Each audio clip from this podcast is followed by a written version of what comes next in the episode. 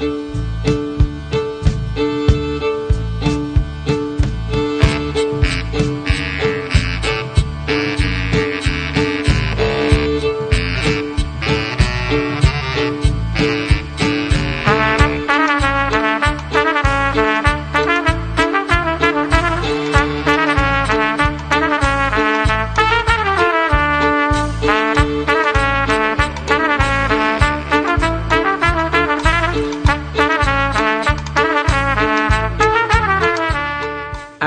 و یک روز پادکست شماره 182 سینمای ایران و فیلمبردارانش. این برنامه حسن قلیزاده. بخش اول.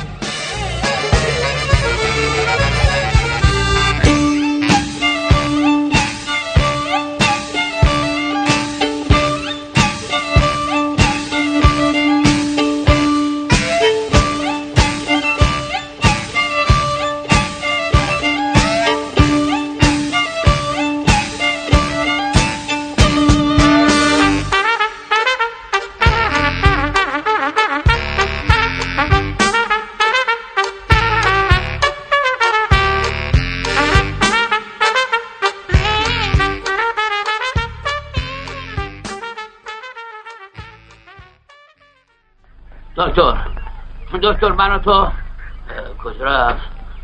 دکتر دکتر کجایی؟ من تو هر دو اسیر یک سوء تفاهم شدیم. به خاطر یه مشکاب و گوساله برونپاف دوستی عمیقمونو به هم زدیم. چته دکتر چرا اینقدر می‌خوری؟ ما باید با هم آشتی کنیم می‌فهمی؟ ما باید به درد هم برسیم. هیچ کی دلش به حال ما نسوخته. خب برو پیکار تو هم. پیدام پزشک منو نجات بده. تو باید بهش بگیر. تا و هوا اینجا برای پرورش خوک هستن خوب نیست. بهش بگو تازگی یه میکروب عجیب و غریب تو هوا پیدا شده. یه میکروب ضد خوک که خیلی هم خطرناکه که آنان نست خوک بر میندازه هوای اینجا هیچ چطوری شب نداره. این هوا پر از گند کسافته اتفاقا برای خوکا خیلی مناسبه. پس معلوم میشه تو هم طرفدار خوکای ها؟ خوک حیوان شریف اینا کس لعنتی معلومه بایدم بگی. باز خاطر همینه که چش نداری گاو گوساله رو ببینیم. زدی دستی دستی همه رو نفله کردی. بله عمدن. به اسم معالجه پیشگیری مسئولیت.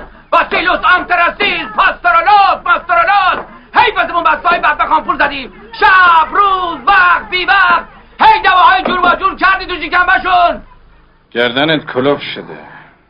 شکمت هم باد آورده.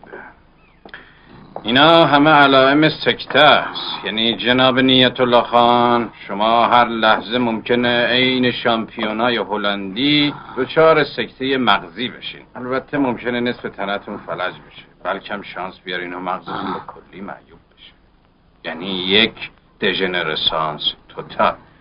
در اون صورت بقیه عمر رو می‌تونید عین پشه های آفریقایی به یک زندگی حشروار ادامه بدید به هر حال سرکار باید ظرف چهل و هشت ساعت منتظر حادثه با مشخصاتی که عرض شد باشید. دکتر. فعلا خیالتون راحت باشه.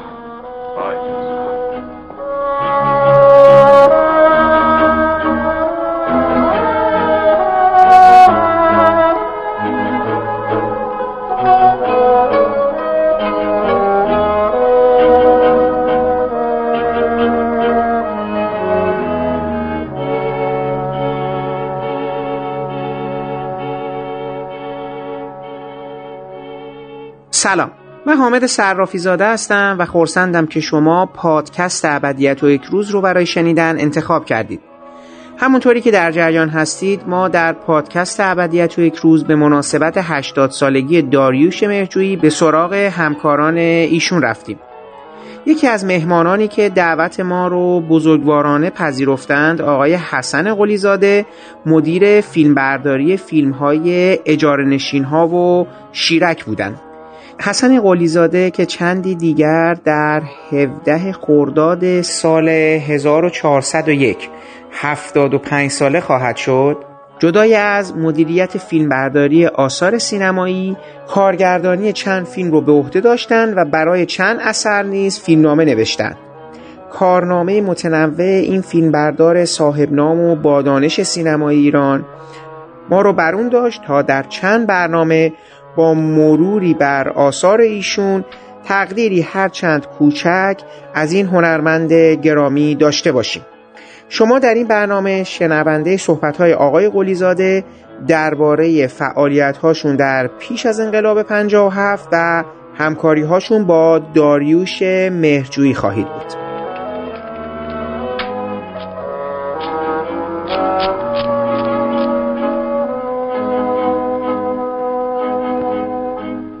علیزاده واقعا خیلی ممنونم از اینکه وقتتون رو در اختیار ما گذاشتید. من بهتره که صحبت اینجوری شدم که چند وقت پیش یه عکسی دیدم از شما پشت صحنه فکر کنم فیلم پستچی بوده. حالا آقای تورانی بودن و آقای بزرگنیا بودن و و سالهای بعدم که شما با آقای بزرگنیا همکاری داشتین و دوستان صمیمی و خب من دیدم که اگه بشه بذارید یه مقدار اصلا برگردیم عقب. فرمودین عکس پستیه؟ عکس پستی بود. اگه عکس پستی نبود بگید. چون اینو آقای تورانی گذاشته بودن تو اینترنت. آه تورانی گذاشته بودن. گفت که میگین آقای تورانی تو عکس بودن که می‌خواستم بگم نه. اون عکس مربوط میشه پستی من آقای بزرگنیا بودیم و مرحوم خانم زیبا کاظمی و زهرا کاظمی که اینجا شهید شد. یادتون باشه عکاسه. ایشون منشی صحنه‌مون بود. بله بله بله. ایشون هم همکلاس ما بودن که من بردم با خودم به عنوان منشی صحنه به سر فیلم پستی رفتیم و به عنوان دستیار آرتیستی بله ایشون. الان اون عکس الان. فکر کنم عکسی که آقای باهارلو هم توشه. آقای باهارلو هم تو عکس هستم. بله درست آقای مرجوی آقای باهارلو آقای بزرگی هست منم زهرا کاظمیه و بله بله. درسته. حالا این جمع شما و اینا خیلی برای من جالب شد که اصلا کلا حالا تو اون مقطع چجوری همه در کنار هم بودیم. گفتم بذارید اصلا یه مقدار برگردیم عقبتر. شروع کنیم ببینیم که این رابطه شما با سینما چگونه گره خورده از کجا شروع میشه. یه مقدار اگه لطف بفرمایید در دوران کودکیتون برای ما بگین و رابطتون با سینما ممنونتون میشم. اصلا متولد کجایید؟ ساکن کجا بودین در تهران حالا یا اگر بیرون تهران من اصولا من از یک خانواده آذری در تهران متولد شدم. چون پدرم مهاجری بوده که از تبریز میاد سالا گذشته و من در تهران متولد میشم و خانواده آذری هست. هر شاید که من تو جنوب تهران متولد شدم. در خیابان مختاری ته بود. این چیزی که شما می‌خوایم بگین در واقع ریشاش تو همون سالهای اولیه که نبش خیابون مختاری و شاپور که منزل ما تو خیابون مختاری بود. نبشش خیابون شاپور یه سینما بود اونجا که قبلا اسمش سینما کشور بود. سینما قدیم یادتون باشه یه ورودی داشتن که این حالا نمی‌دونم شما اصلا یادتون نمیاد قطعا این چیزا. یه ورودی کوچیک داشتن که معمولا یه دو تا تابلو داشت که دو تا قابی داشتن که چند تا عکس فیلم می‌زدن. اون شکوه جلال سینماهای الان رو نداشتش ورودیش. یه بلنگوی بزرگ اسپیکر بزرگ هم همیشه بالای درش بود که صدای فیلم هایی که نمایش می‌دادن اونجا پخش می‌کردن. من از مدرسه که برمیگشتم برای اول یا قبل از مدرسه هم حتی وقتی از اونجا رد می‌شدیم به اینا گوش می‌دادم. برام خیلی جذاب بود. تمام این جرقه هم برمیگرده به اون سالهای اول که عشقی که من پیدا کردم که به این سینما ریشه هاش و همون صداهای اون ماس و فیلم های وسترن معمولا نشون دادن فیلم های هندی نشون می‌دادن که ما نه انگلیسی میفهمیدیم نه هندی میفهمیدیم ولی صداها برامون جذاب بود. عکس‌ها و تجسم‌هایی که می‌کردیم و اینا. بعدم هم به تدریج مدرسه ما یه دفتری داشتیم که فریم های فیلم ها رو میخریدیم لیسی می‌گفتن. اونا رو تو خواب میذاشتیم هر صفحه کوچولوی صفحه سه تا چهار از این فریم ها میذاشتیم اینا رو جلو آفتاب می‌گرفتیم عکس فیلم ها رو نگاه می‌کردیم. اینا در واقع خورده فیلم هایی بودن که از سر فیلم ها که میبریدن تو اون قدیم اینجوری بود که فیلم هایی کمی کنه می‌شدن سر تهاشون رو می‌زدن که یه چسب می‌زدن که تازه بکنن پاره می‌شد. این تیکاش میریختم بیرون اینا میافتم میفروختم به صورت فره ما اینا رو میخریدیم. برای این ریشه هاش تو اوناست. این بچگی ها و بعدا رفتن به سینما و دیدن فیلم های هندی و انواع اقسام فیلم های قدیم و دیدن نرفا به صورت خیلی پنهان شروع کرد این در واقع عمل کردن. ولی هیچ وقت اینا به شکل بارزی نرسید و این علاقه همیشه با من بود و بعدا بزرگتر که شدم فیلم دیدن هم بیشتر شد. جذابیتش برام بیشتر شد. وقتی که سربازی رفتم من منتقل شدم به تبریز. یه دوره بود که آقای دوایی سردبیر بخش سینمایی مجله فردوسی بود. اگه یادتون باشه نمی‌دونم اون مجله رو بشناسید. من, من مجله رو می‌شناسم ولی خب سنم قد می‌دونم ولی اون چیزی که بله درسته. بله. آقای آقای پهلوان رو منتشر می‌کرد. ایشون اون موقع یه سری اعلان کرده بود که کسایی که علاقه دارن که نقد بنویسن برای من بفرستن. من شروع کردم از تبریز همینجور فیلمایی که می‌رفتم تو دانشگاه تبریز می‌رفتم فیلم های دانشجویی میدیم و یا سینما می‌رفتم. برای ایشون شروع کردم نقد فیلم فرستادن. تو اون فاصله یک سالی که من تبریز بودم مرتب میفرستادم. یک دوبار دیدم که آقای دوایی برای من یک دو کامنت گذاشت که آقای حسن زاده من متناتو می‌خونم خوب داره می‌نویسی ادامه بده همینجوری تا یه روزی شد که من دیدم که یکی از نقدهای منو چاپ کرد. و نوشته بود که نقدت خیلی خوبه من اینو چاپ می‌کنم. دو سه تا نقد منو چاپ کرد. یادتونه در مورد چه فیلمی بود؟ در واقع دقیق یادم نمیاد که ولی یه دونش یادمه که آخرش یادم بود مرد بدون چهره بود. یه فیلم امریکایی بود که تو تبریز نشون می‌دادن آقای دوایی وقتی اینا چاپ شدن اعلام کرد که من توی این مجموعه بچه که اومدن چهار پنج نفر رو اعلام می‌کنم که اینا بیان با من به عنوان کسایی که برگزیده شدن. اسم من جز اون پنج نفر بود که خیلی برای من دیگه اصلا هیجان انگیز بود. من اون موقع برداشتم برای دوایی نوشتم که من متاسفانه سربازم. نمی‌تونم بیام اونجا و انشالله بعد از سربازی میام. چند ماه اونجا سربازی. من وقتی برگشتم تهران دیدم که آقای دوایی هستن. از فردوسی رفتن. این قضیه کاملا منتفی شد. و این شروع رفتن به طرف سینما بود ولی هنوز اتفاق نمیافتاد. تا مدتی بعد سربازی بعدش رفتم من اهواز برای کار. اونجا با بچه های محفل ادبی اونجا آشنا شدم و حالا کار ندارم. با اونا همکاری می‌کردم تا اینکه کنکور مرسالی تلویزیون اعلام شد.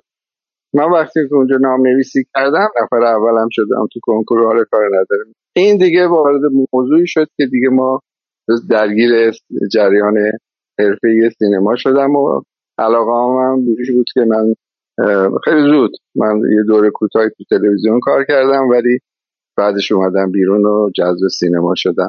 این مسیری بود که از کودکی زیر شد. این علاقه ها خوندن ها و البته من خوندن جز دائما مشغلم مثلا بوده در زندگی. مثلا اون ابتدای بچگی من زیر میزی خوندن ها و پاورقی خوندن و کتاب خوندن و این چیزی که تا امروز هم ادامه داره. همینجوری می‌خونم دائما می‌خونم. و اینا خیلی کمک کرده به من. بر آیا ولیزاده ببخشید یک پرسشی داشتم از خدمت شما. این نکته ای که فرمودید در مورد کنکور و اینا شما پس برای هنر فیلمسازی برای اون اقدام کردین رفتین دانشگاه دیگه؟ یعنی اصلا رفتید برای اون موقع دورانی بود که آقای قطبی تلویزیون ایران رو انداخته بود.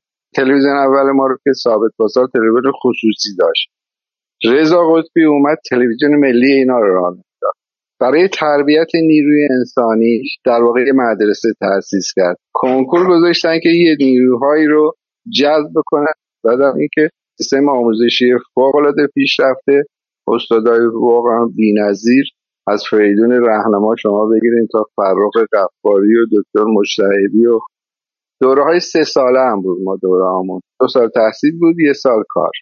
و ما اونجا رفتیم. اون وقت اونجا گرایش ها ایجاد می‌شد. کارگردانی داشت. مثلا فرض خانم درخشنده رفت تو کار تولید هستن.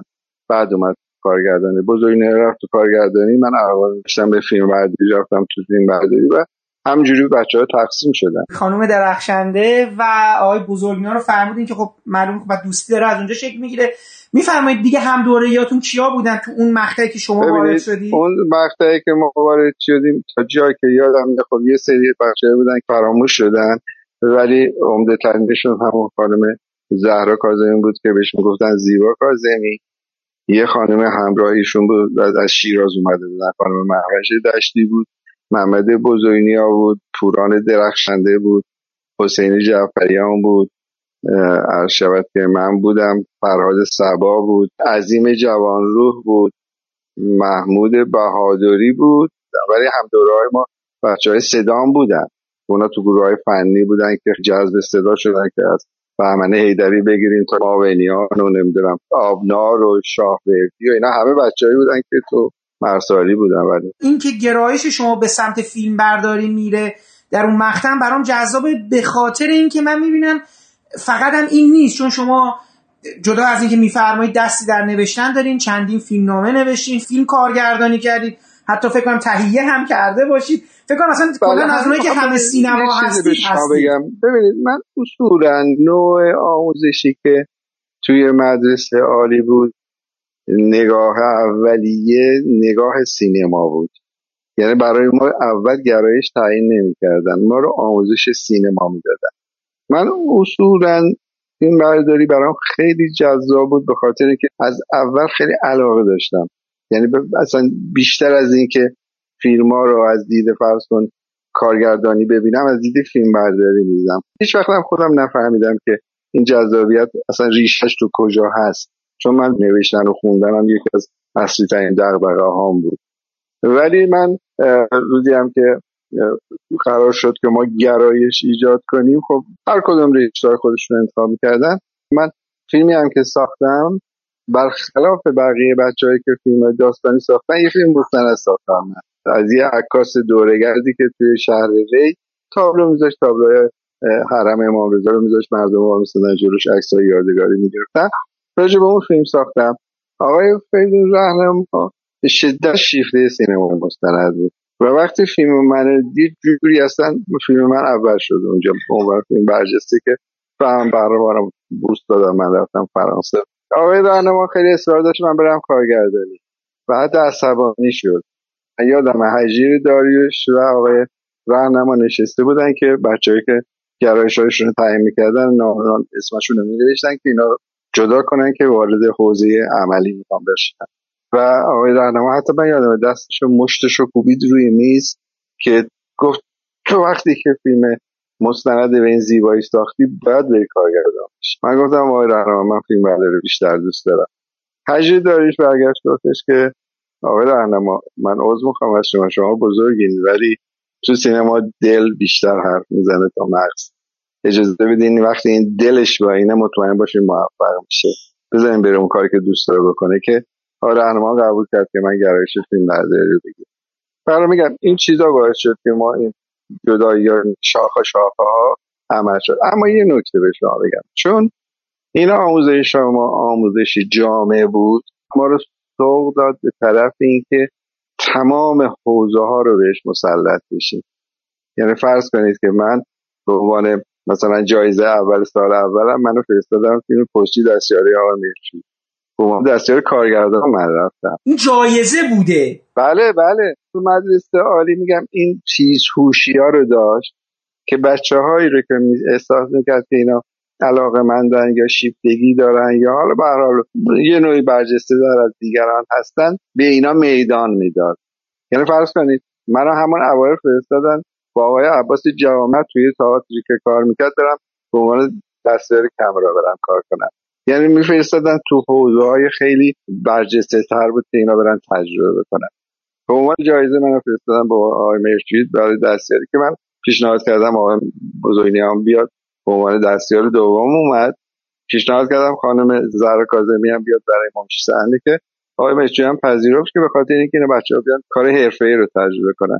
من تو اون موقعیت اولین بار بود که با آقای بهارلو آشنا شدم من از آقای بهارلو بیشتر بهره گرفتم. تو مدیر عنوان مدیر مردی تا آقای مرچوی به عنوان کارگردان این نکته رو می‌خواستم بگم که این جامعیتی که در واقع مرسالی ایجاد کرد که واقعا برای اول بار بود که این مملکت داشت اتفاق میافتاد که کاری بود که دانش هنر هیچ وقت نکرده بود و هنوزم نکرده. بچه رو تربیت کرد که اینا اگر زمینه داشتن جامعیت پیدا می‌کردن حالا من چون زمینه نوشتنم داشتم فیلم نام نویسیدم ادامه دادم. چون اون کاری می‌کردم کارگردانی هم طبیعتا ادامه فیلم برداری می‌تونه باشه خیلی از فیلم بردار کارگردانی هم می‌کنن. برای این امکان ایجاد شد که ما تمام این موارد بتونیم تجربه کنیم و بروز کنیم. ببینید خب خیلی جذاب و این نکته که گفتید خب شما فیلم مستند ساختید فرمودید اون فیلم اولی بله. که زیاد آره. زیاد، زیاد. می‌تونم بپرسم چی شد که اصلا این فیلم مستند رو یعنی با توجه به سابقه اون علاقتون میگید به اون سینمایی که رو پرده می‌دید اینا چی شد که مستند واسه خودتون انتخاب کردید؟ یه دفعه اون یه جوری نمی‌دونم چرا من همیشه سعی می‌کردم که جدا از دیگران فکر کنم اون موقع من تمام همون قبل انتخاب با بچه سینما آزاد خیلی ارتباط داشتم. اکثر بچه ها رو میشناختم کاراشون رو می‌دیدم. و خودم تو تلویزیون زمین های مستند خیلی تو اون کار زیاد رفتیم. ولی یه نمی‌دونم یه چیزی فکر کردم که همه بچه ها رفتن به طرف داستان های عجیب غریبه یه چیزی منو فرستاد به طرف مستند. هیچ وقت هم نفهمیدم چرا. ولی خب من تلویزیون هزاران شاید بگم مستند. کار کردم طوری که فیلم برداری تلویزیون بودم اما اصلا با کاوچی شرکت نفل و لوکیشن نمی‌دونم. مستندهای متعدد. خیلی زمینش رو زیاد داشتم. ولی جریان حرفه من از مستند دور کرد دیگه. ولی اون اوایل خیلی من علاقه الان هم واقعا خیلی علاقه دارم. ولی هیچ وقت دیگه دغدغه های حرفه دیگه مانع شده از برم به طرف خب جناب قلیزاده پس شما به عنوان اون جایزه ای که بود در اولین در حقیقت حضور حرفه‌ایتون در یک سینمای حرفه‌ای به عنوان جایزه گفتن که برید دستیاری آی مهرجوی در فیلم پستچی. خب الان اینجا دو قسمت میشه یعنی دو شاخه میشه از اینجا که شما دیگه با رابطتون با مهرجوی از اینجا شروع میشه. اولش برگردیم در مورد آقای بهالو شما فرمودید اولین آشناییتون با آقای بهالو سر پستچی بوده؟ توی بله. توی مدرسه ایشون مدرستون نبودن؟ بله. نه نه نه ما شاید آقای بهالو بودن ولی دوره ما نبود. ما درس فیلم برداری نداشتیم. ما فیزیک داشتیم تو مدرسه عالی. ولی فیلم برداری کسی به درس نمی‌داد. ولی کارگردانی به ما درس می‌دادن این فیزیک چی بوده؟ کل اصلا راجع به فیزیک به خاطر اینکه فیزیک یه بخشی از سینما هست یه بخشی هم مال امور فنی و صدا و این چیزا هست دیگه. کل فیزیک مثلا به ما یه دکتر دکتر متقینامی بود استاد دانشگاه بود ما درس فیزیک می‌دادن ما درس فیلم برداری هیچ وقت نداشتیم. فیلم برداری کار آموزی ولی درس کارگردانی که داشتیم ما تو سالی. آقای باحالو من یکی دو بار تو مرسالی دیدمش. ولی هیچ وقت از نزدیک باش آشنا نبودم ولی تو پست خب نزدیک سه ماه من با ایشون کار کردم. و من باعث دوستی خیلی عمیق ما شد بعدم و ایشون به دلیل وضعیت خاصی که داشت به نظرم میاد که اولا در اون دوره ای که کمتر کسی آموزش فیلم برداری به صورت آکادمیک می‌دید بودن کسایی که مثلا تو آلمان رفته بودن دوره عکاسی دیده بودن کوچیک کوچیک درسای خونده بودن. ولی آقای بارلو آشپزی بود تحصیل کرده سینما بود تو ایتالیا. ایشون آدمی بود که به شدت مسلط بود به کار خودش ضمن اینکه جامعیت دانشی داشت.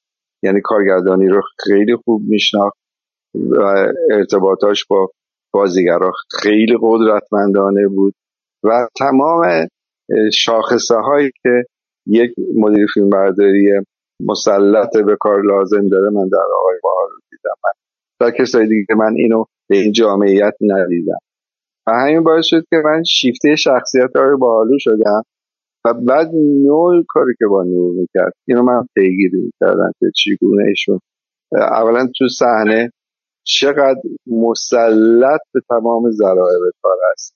با بازیگرا چجوری برخورد می‌کنه ارتباط شریفی آقای انتظامی آقای نصیریان.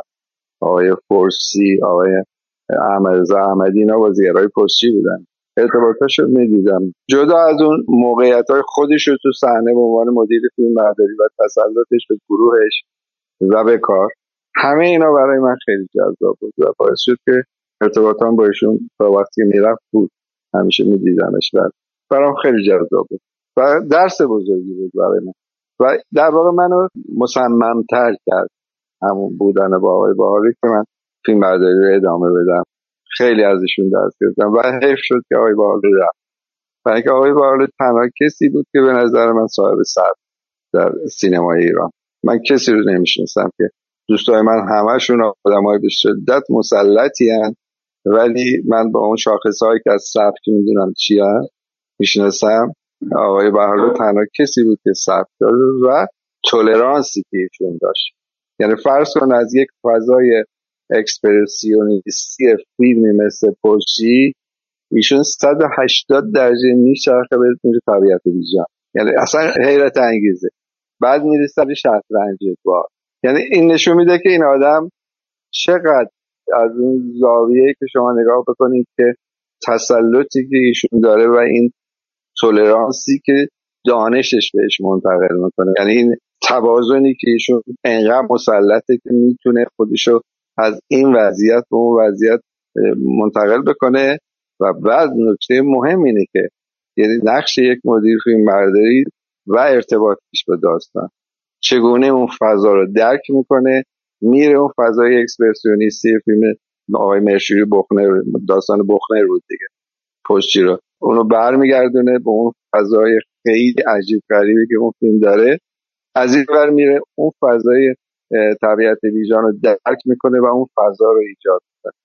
اینا چیزهایی بود که من در با آقای باحالی دیدم که هرگز در دوستان دیگرمون ندیدم.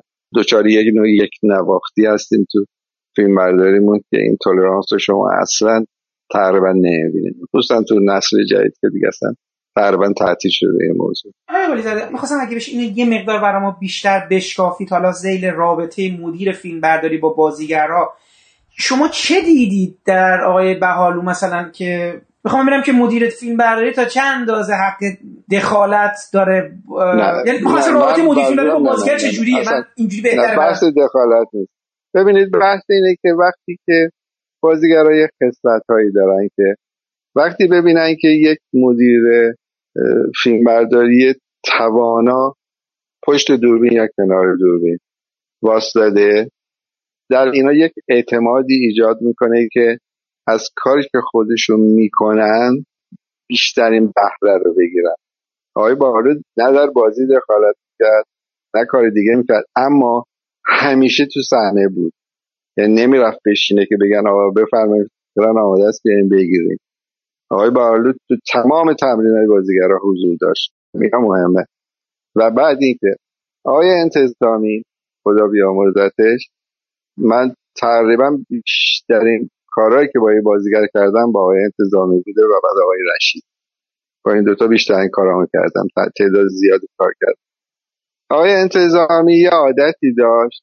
وقتی که پلان تموم می‌شد قبل از اینکه به کارگردان نگاه بکنه به من نگاه می‌کرد. و اینجوری با ابراش بازی می‌کرد که چطور اگر دستمو اینجوری می‌کردم که مثلا خوب نبوده این چیزا برمیگشت می‌گفت آقا تکرار کنید گوش کردی؟ اگر مثلا اشاره می‌کردن خوب بود. خب بریم بعدی. یعنی چی؟ یعنی به من می‌گفت که اولین کسی هستی که فیلم رو می‌بینی. هیچ کس قبل از تو فیلم رو نمی‌بینه. بقیه راشا رو میرن ده روز بعد می‌بینن چهار روز بعد می‌بینن حتی کارگردان. حالا مانیتور اومده نمی‌دونم اینا کاری ندارم. قبلا که دوره نگاتیو که اصلا این حرفا نبود. تا نگاتیو ظاهر نمی‌شد هیچ کس فیلمو نمی‌دید. آقای می‌گفت تو تنها کسی هستی که فیلمو تو دوربین می‌بینی. اولین کسی هستی که می‌بینی و این اعتماد در واقع می‌خواست. اینا نکته یعنی که اتصال ایجاد می‌کنه که اون اعتمادی که ایجاد میشه اون تکیه که ایجاد میشه. این چیزی که من در بازیگرای خانومم به شدت دیدم. و اکثر بازیگرا که وقتی فرض کن میگن که فیلانی مدیر فیلم برداریه مطمئنن که تصویر زشت نخواهند دید از خودشون. چون دوستان ما استاد خراب کردن صورت بازیگرن. خیلیشون معذرت می‌خوام. این حرف رو می‌زنم. یعنی حالا من نمی‌خوام از کسی بدگویی بکنم. ببینید حالا ببخشید من سوالتون قبل لطفا اگه ایمشین نمیگیم مقدار برام دارید حالا تو صحبت دارید می‌فهمید باز بکنید. ببینید مگه شما قبل از اینکه یک تصویری رو ثبت بکنید یک تستی نمی کنید نور پردازی نمی کنید مگه حرکت دوربین تمرین نمی کنید این چجوری میشه که چهره یه نفر می‌تونه خراب بشه توسط فیلم مدیر فیلم برداری نه نه نه. مسئله ببین مسئله نوره شما ببین یکی از شاخصه های اصلی یک مدیر فیلم برداری اولا ایجاد توازن نوری. حالا ما نمی‌خوام درس فیلم برداری بدیم اینجا. ولی توازن نوره و نحوه انتخاب زاویه نوره. میزان تابش نوره. شما می‌تونید با یک نور بعد بازی بازیگر رو از بین ببرید.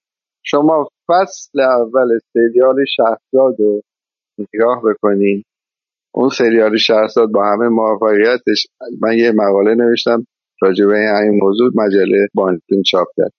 راجع به ضعفی که فیلم برداری اون فیلم داشت. بخش اولش رو ببینید تیکای نصیریان اوج بازیگر که داره می‌کنه. چگونه یه نور بعد بازی آقای نصیریان از این برده نحوه زاویه نور تابش نور. ببین یه نکته هست.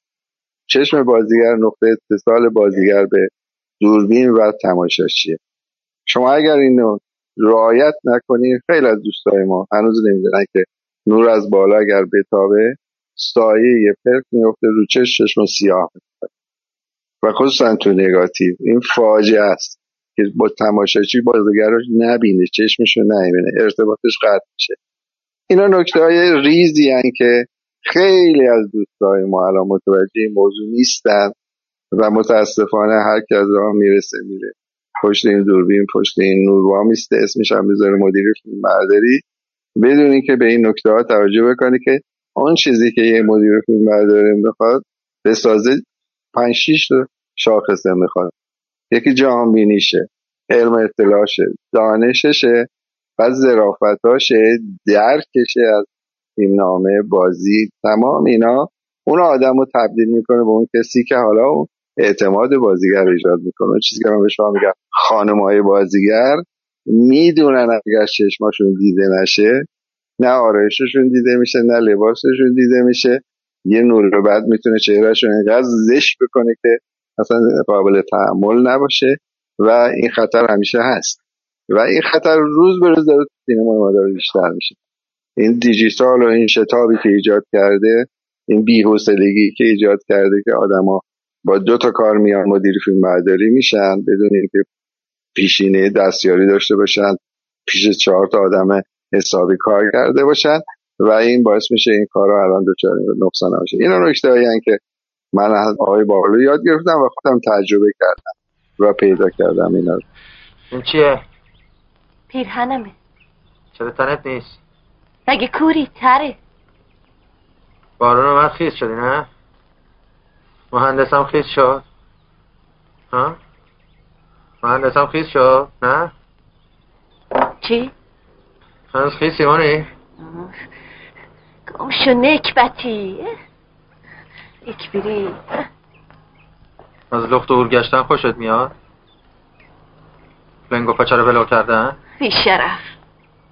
این پتیارگی ها رو شرط خونه ارباب شکم گندت یاد گرفت. گمشو خاک بستر. اه. حالا هر کس و ناکسی که می‌بینی واسهش قمیش میاد. اربابای تو بودن. تویی که صبح تا شب میری نوکریشونو می‌کنی. تو هم واسهشون لخ میشی. چون پول دارن. واسه دلنگو می‌خواد چون زور داره بلم کن بیشتر بلم بلم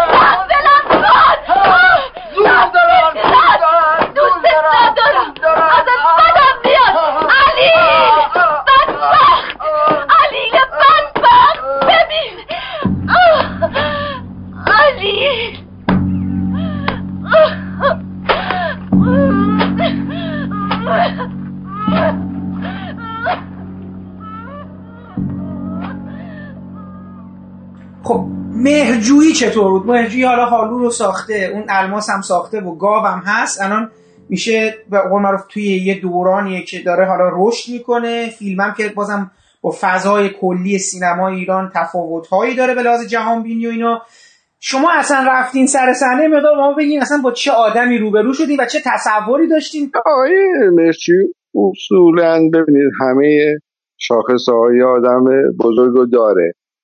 ولی در مرحله کاری که ما می‌کردیم آقای مرچی اصولا کارگردانیه که در مورد فیلم برداری هیچ گونه نظری نمیده. بعضی از کارگردان هستن که علاقه دارن با مدیر فیلم برداری صحبت کنن که چه کار بکنیم. نه. نه با بهارلوی چه ارتباطی رو داشت. نه با من. و اصلا یعنی ما هیچ گونه ارتباط فیلم برداری نه ارتباط انسانی داشتیم. ما دوستی نزدیکی سر کار بودن بود. ولی این ارتباط فنی رو با هم دیگه نداشتیم هیچ آدم توقع نداشت ضمن که دکوپاژ های مرشی دکوپاژ فوق العاده ساده ای آقای مرشی تکیهش بر فضای کلی درامه. یعنی مسئله بازیگرا ارتباطاشون نحوه برخوردشون با نوع شخصیت ها با خود موقعیت داستان و تمام اینا اولویتشه. اون که من در پستی دیدم و یک دو تا فیلم دیگه که بودم باهاش این براش خیلی مهم بود. بیشتر براش مهم بود که در واقع به کل اون فضا برسه. برای همین بود که چون دغدغه هاش دغدغه اون چیزا بود فیلم بردار با نشی خیلی راحته. وقتی که اعتماد می‌کرد یه نفر میذاش به عنوان مدیر فیلم برداری دیگه کارش نداره. یعنی هیچ گونه کلنجاری باهاش نمیره. همینجور با آقای باهرلا همینجوری وقتی آقای باهرلا کنارش به عنوان آدم مسلط با هم دیگه بگو مگوهای خودشون رو داشتن ولی بگو مگوهای کاری نداشتن. کلنجار کاری با هم دیگه نداشتن. اکثر کارگردان که من کار کردم این حالت دارم. ولی آقای مرچی اصولا خب برای وقتی شما باش کار می‌کنی نوع شخصیتش سوادش و شعوری که داره شما منتقل میشه دیگه. آقای مرچی یه والوری داره صاحب یه ارزشهایی که اون ارزشاشو ناخودآگاه به شما منتقل می‌کنه. شما بخوایی نخواهی وقتی کنار میشی قرار می‌گیری می‌بینی که اون آدم چگونه در انتخاب داستان میره دنبال بخنه چرا میره؟ یا میره چرا گاو میره می‌سازه؟ چرا اجاره نشینا رو می‌سازه؟ یعنی تمام اینا اون چرایی ها رو وقتی شما بهش فکر می‌بینی که این آدم یه چیزی داره که فراتر از دیگران داره حرکت می‌کنه. و خب طبیعتا این در ناخودآگاه من اثرات خودش رو داشت می‌کرد. برای همون بود که من وقتی رفتم اون مصاحبه مربوط باش کردن که تو مجله سینما آزاد چاپ شد یه مصاحبه سی چه صفحه ای من دارم با آقای مشوی خیلی جذاب حالا اینم اینم خیلی بله. بله بله. بله بعد از پستی تو نشست ما با هم دیگه صحبت قبل از اجاره نشینا بود حتی. یه مصاحبه دارم که نزدیک سی صفحه است تازه خلاصه شده شه راجع به نوع جهانبینی آقای مشوی نوع نگرشش به چیزی ها اصلا فلسفه وجودیش فلسفه سینمایی که داره صحبت کردیم با هم دیگه. همه اینا نشون دهنده این بود که آقای مرچی پذیرای من شد. من احساس می‌کنم که مجموعه یک دو اتفاق باشه که من به عنوان مدیر فیلم برداری اجاره انتخاب کرد. خودم هیچ وقت دلیلش رو نفهمیدم. ولی روزی که من انتخاب کرد برای اون فیلم فکر می‌کنم این کار کردن تو رضایتی که از نحوه برخورد من با کار داشت علاقه که دیده بودی و اون مصاحبه که باش کردم و ارتباطی که بعدا ایجاد کردیم با هم دیگه باعث شد که من دعوت کرده من حالا برمیگردم به این قضیه. ببینید اول از همه یه سوال. اون مصاحبه که شما با داریش مهرجوی انجام دادید فرمودید برای کجا بود؟ برای کدوم مجله بوده؟ سینما آزاد یک کتابای چاپ کرد. جنگ سینما آزاد و یا کتاب سینما آزاد؟ یادم نفر کتاب سینما آزاد توی اون چاپ شده؟ هستش من دارم خب خودتون دارید. بعدا این مصاحبه جای دیگه ای در قالب کتاب یا چیز دیگه چاپ نشد چون این برای چیز خیلی جالب کتاب اون کتاب دیگه سینما آزاد یک کتابی چاپ می‌کرد. هر دو ماه سه ماهی یک کتابی چاپ می‌کرد که توش همین مصاحبه رو چاپ می‌کرد. راجع به مستند سازا مقاله می نوشتن و یه سری چیزا اینجوری داشت که این هم توی یک از شماره چاپ شده بود. شما از اون گفتگو هیچ چیز صوتی برای خودتون یادگار نداشتین؟ چون برای ضبط شده بود اون نوار و این نه نه. هیچ آره وقت نموند نه نه نه نه نه نه.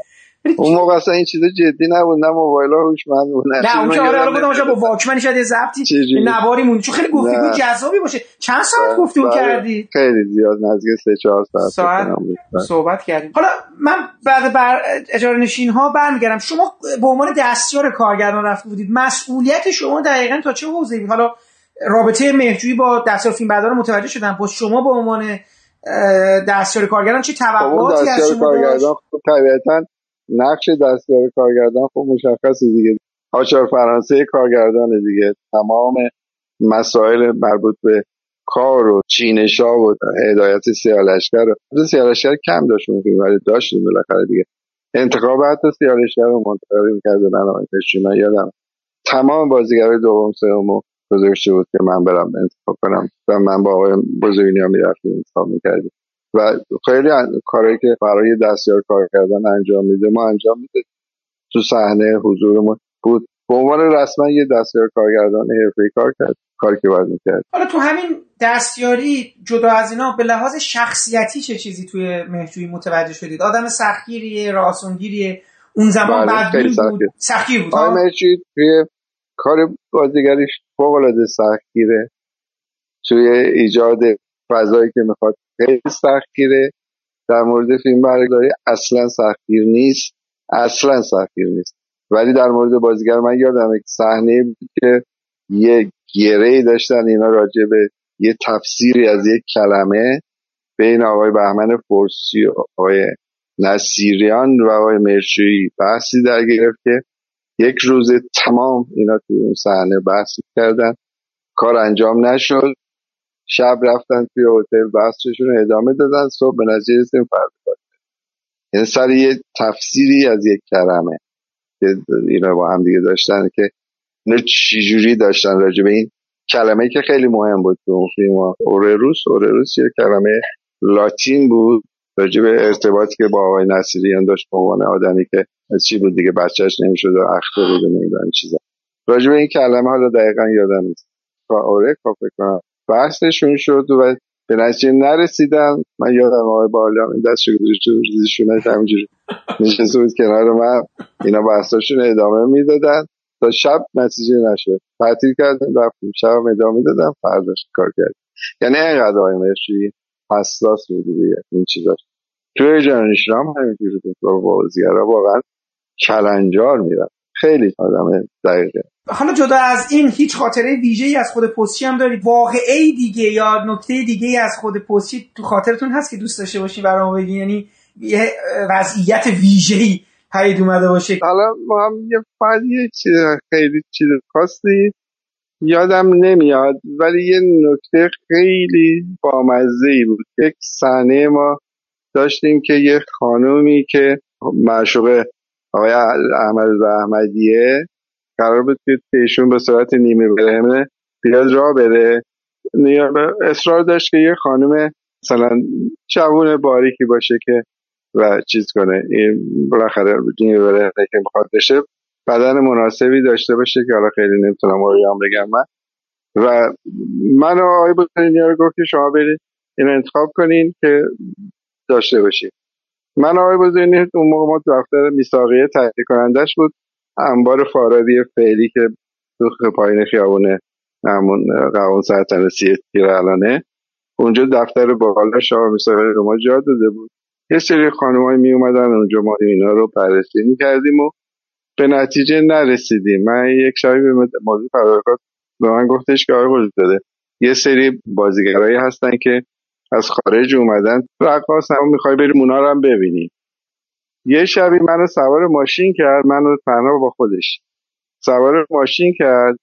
تمام هتل های تهران که توشون برنامه های شبانه داشتن منو چرخون ما رفتیم هی اینا رو با برنامه هاشون رو می‌دیدیم تا نصف شب بود تقریبا.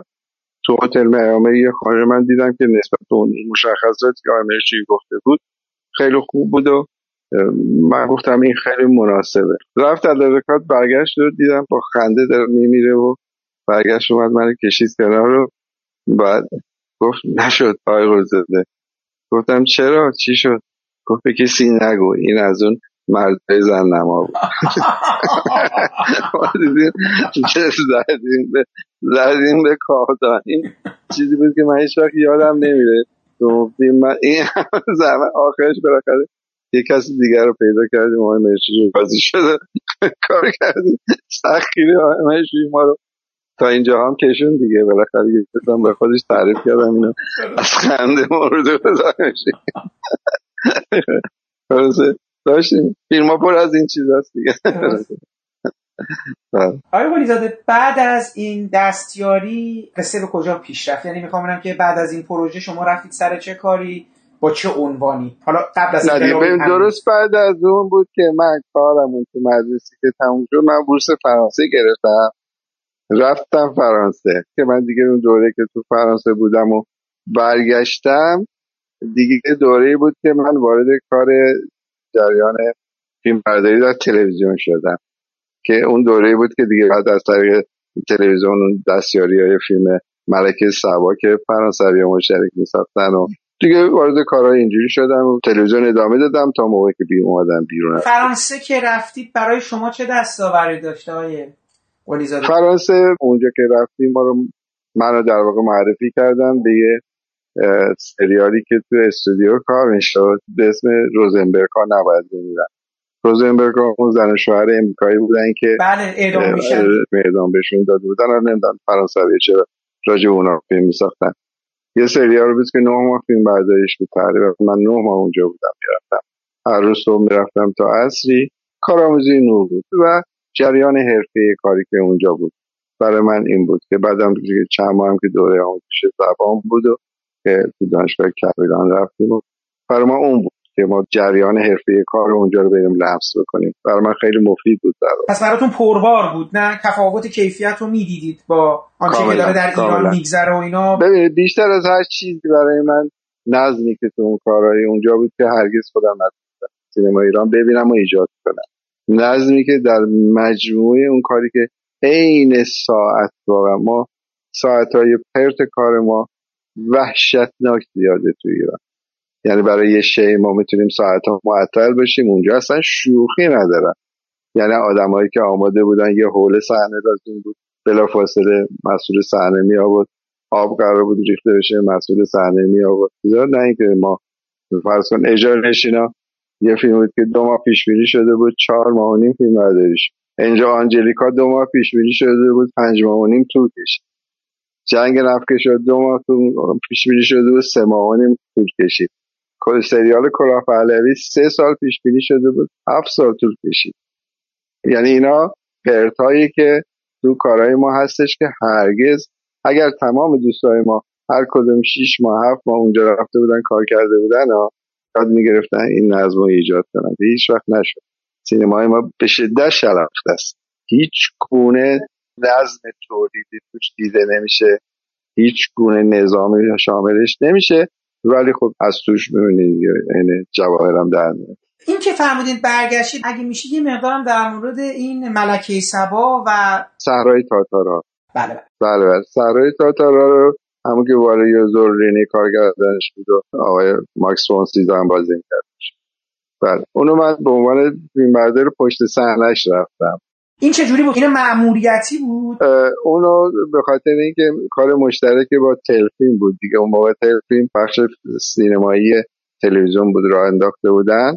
چون من اونجا با مدیرش آشنا بودم با ویسیس و من خیلی میشناخت از تلویزیون من رو فرستاد اونجا رفتم. ملک زبام همینجوری بود. من رو عنوان دستیار اول فیلم بردار فرستادن اونجا فیلم بردار ملک زبا کی بود؟ یه مدیر فیلم برداری فرانسوی بود. به اسم آقای جورج کلرک بود اسمش. یه دونه هم کمرامن داشت به اسم ژان بنزک. بعد من دستیار اول فیلم بردار رفتم برای اون. اونا رو برای فرستادم من رفتم اونجا. این هم به خاطر تسلط شما به زبان فرانسه و اینا بود دیگه؟ فکر می‌کنم یکی از دلایل همون بود هم, هم که بالاخره اون آقای بیستی اینا می‌خواستم ما تجربه بکنیم دیگه. بله. خب حالا همین پروژه ملک سبا چطور بود؟ اینا تونسته بودن اون نظم و نظری که می‌خوان اعمال بکنن به توی حداقل مدیر فیلم برداری. نه نه میگم که حالا اون که تونست نه نه خاصی نداشت.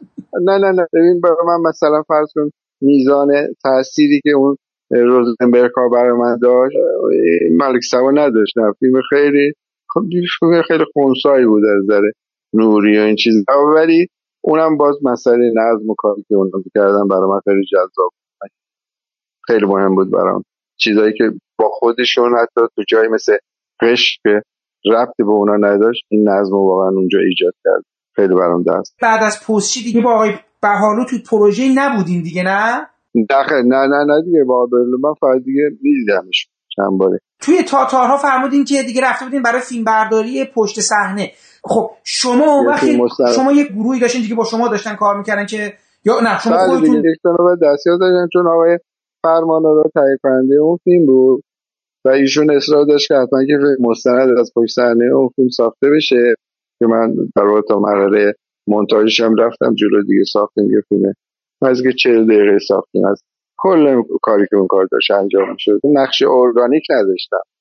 ولی توی ملک سبا چرا به عنوان دستیار اول فیلم بردار کار می‌کردم. بعد مهم بود. شما فرمودین که در تلویزیون هم دیگه بودین و داشتید مستند هم میساختید و کار می‌کردم. و کار می‌کردید. پروژه های قبل از انقلاب دیگه چیزی هست که دوست داشته باشید برای ما بگید؟ یعنی کار ویژه بوده که من فهرستان نیست که شما برام بگید. برای من تلویزیون دوره کوتاهی بود دیگه بعد فرانسه که اومدم. من تقریبا سال پنجاه و پنج دو سال که تلویزیون کار کردم که اونجا من هم داستانی کار کردم با دوستانم هم با آقای بزرگنیا یه فیلم داستانی کار کردیم مستند کار کردم با ابراهیم مختاری مستند کار کردیم نمی‌دونم. با خانم درخشنده یک عالم مستند کار کردن. یعنی مستندهای روتین کار می‌کردیم. خیلی زیاد کار کردیم با هم بله. با آقای کاردان یه, یه سریال کار کردم. آقای, ب... آقای کاردان بعد از موفقیت مراد بقیه یه سریال ساخت به اسم همسایه ها همسایه ها پنجاه قسمت بود. ما فیلم reversal هم می‌گرفتیم. و سه روز در هفته فیلم برداری می‌کردیم بعد دو روز مونتاژ می‌شد. روز پنجم پیشون بودن نشون می‌دادن. کار لابراتوار نداشت. فیلم reversal فیلمی بود که پوزیتیو بود همیشه. نگاتیو نداشت در واقع. این بود که صدا سر صحنه می‌گرفتیم. با آقای کاردان. واقعا اونم برای من درس بود که چگونه میشه پنجاه قسم سریال رو هفته یه دونه کار کرد. شما مدیر فیلم برداری بودی؟ بله بله بله بله. پس میشه گفت این مدیریت فیلم برداری رو در حقیقت اولین این که اولین کار حرفه‌ای شما به عنوان مدیر فیلم برداری نیست بعد یک کدوم فیلم اولین فیلم شما بوده مدیر فیلم برداری اصلا به اون دوره که ما کار می‌کردیم عنوان مدیر فیلم برداری خیلی چیز نبود. رایج نبود. قبل از انقلاب هم نگاه بکنید که تیترهای فیلم ها شما می‌بینین می‌بینید فیلم بردار هیچ ببین این عناوین اینجوری بعد از انقلاب به همت آقای دادگو که این تشکیلات داشت به عنوان حرفی کار می‌کرد ایجاد کرد. این عناوین بعد از انقلاب به وجود اومد.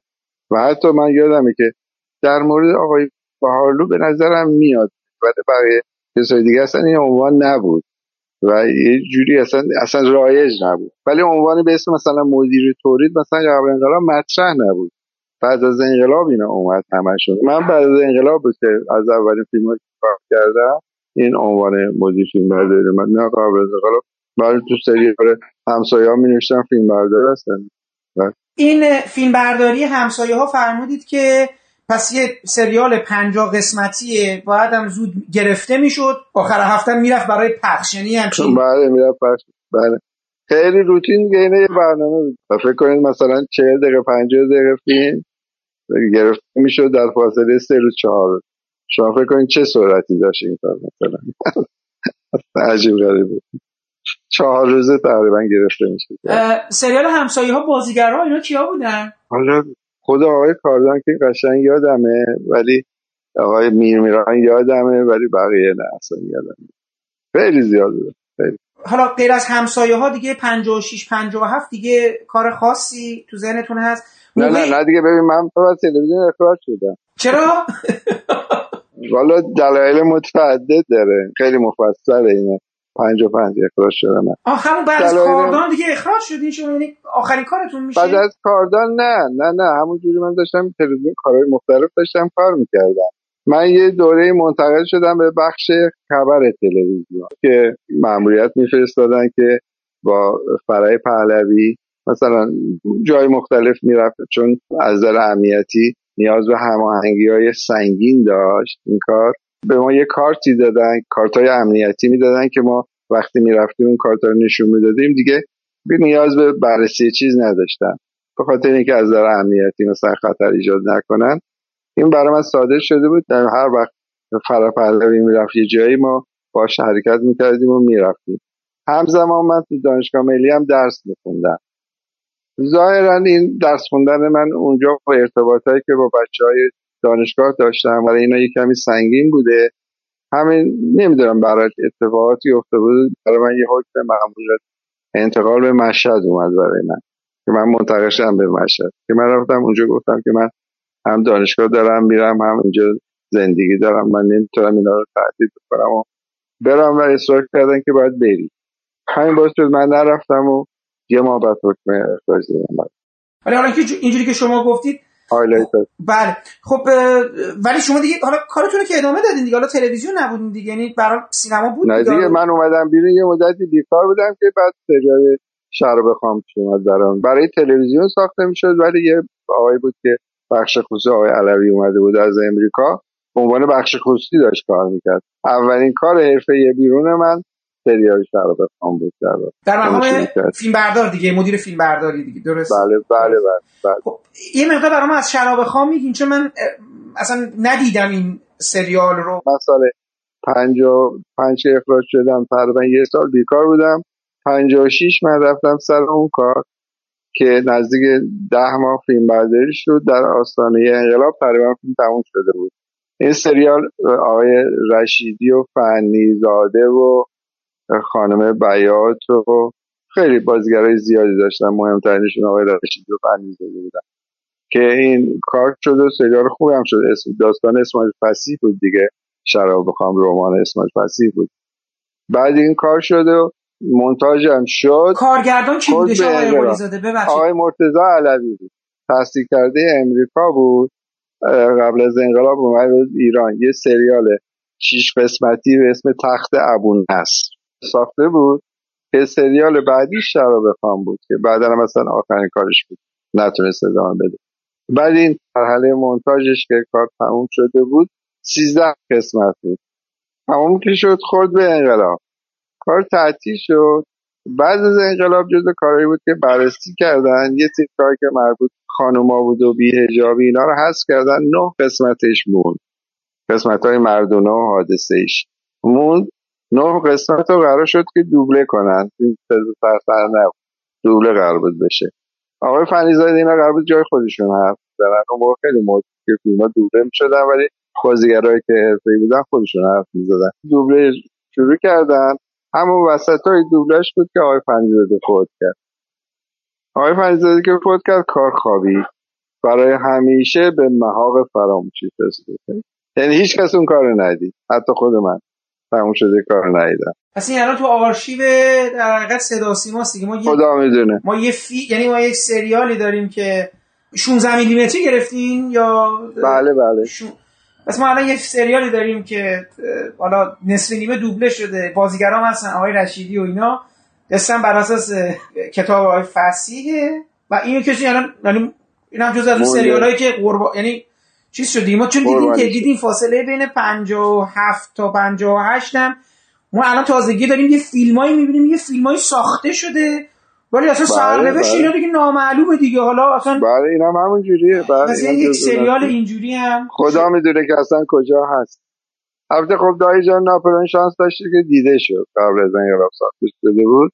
دیده شد بعدا هم ماهواره نشون دادن. ولی این فیلم چون نیمه تمام مون علوی هم دیگه رغبتی نداشت. ادامه بده کارو مشکلات مالی براش پیش اومده و تلویزیون نوازن کار تعطیل شد.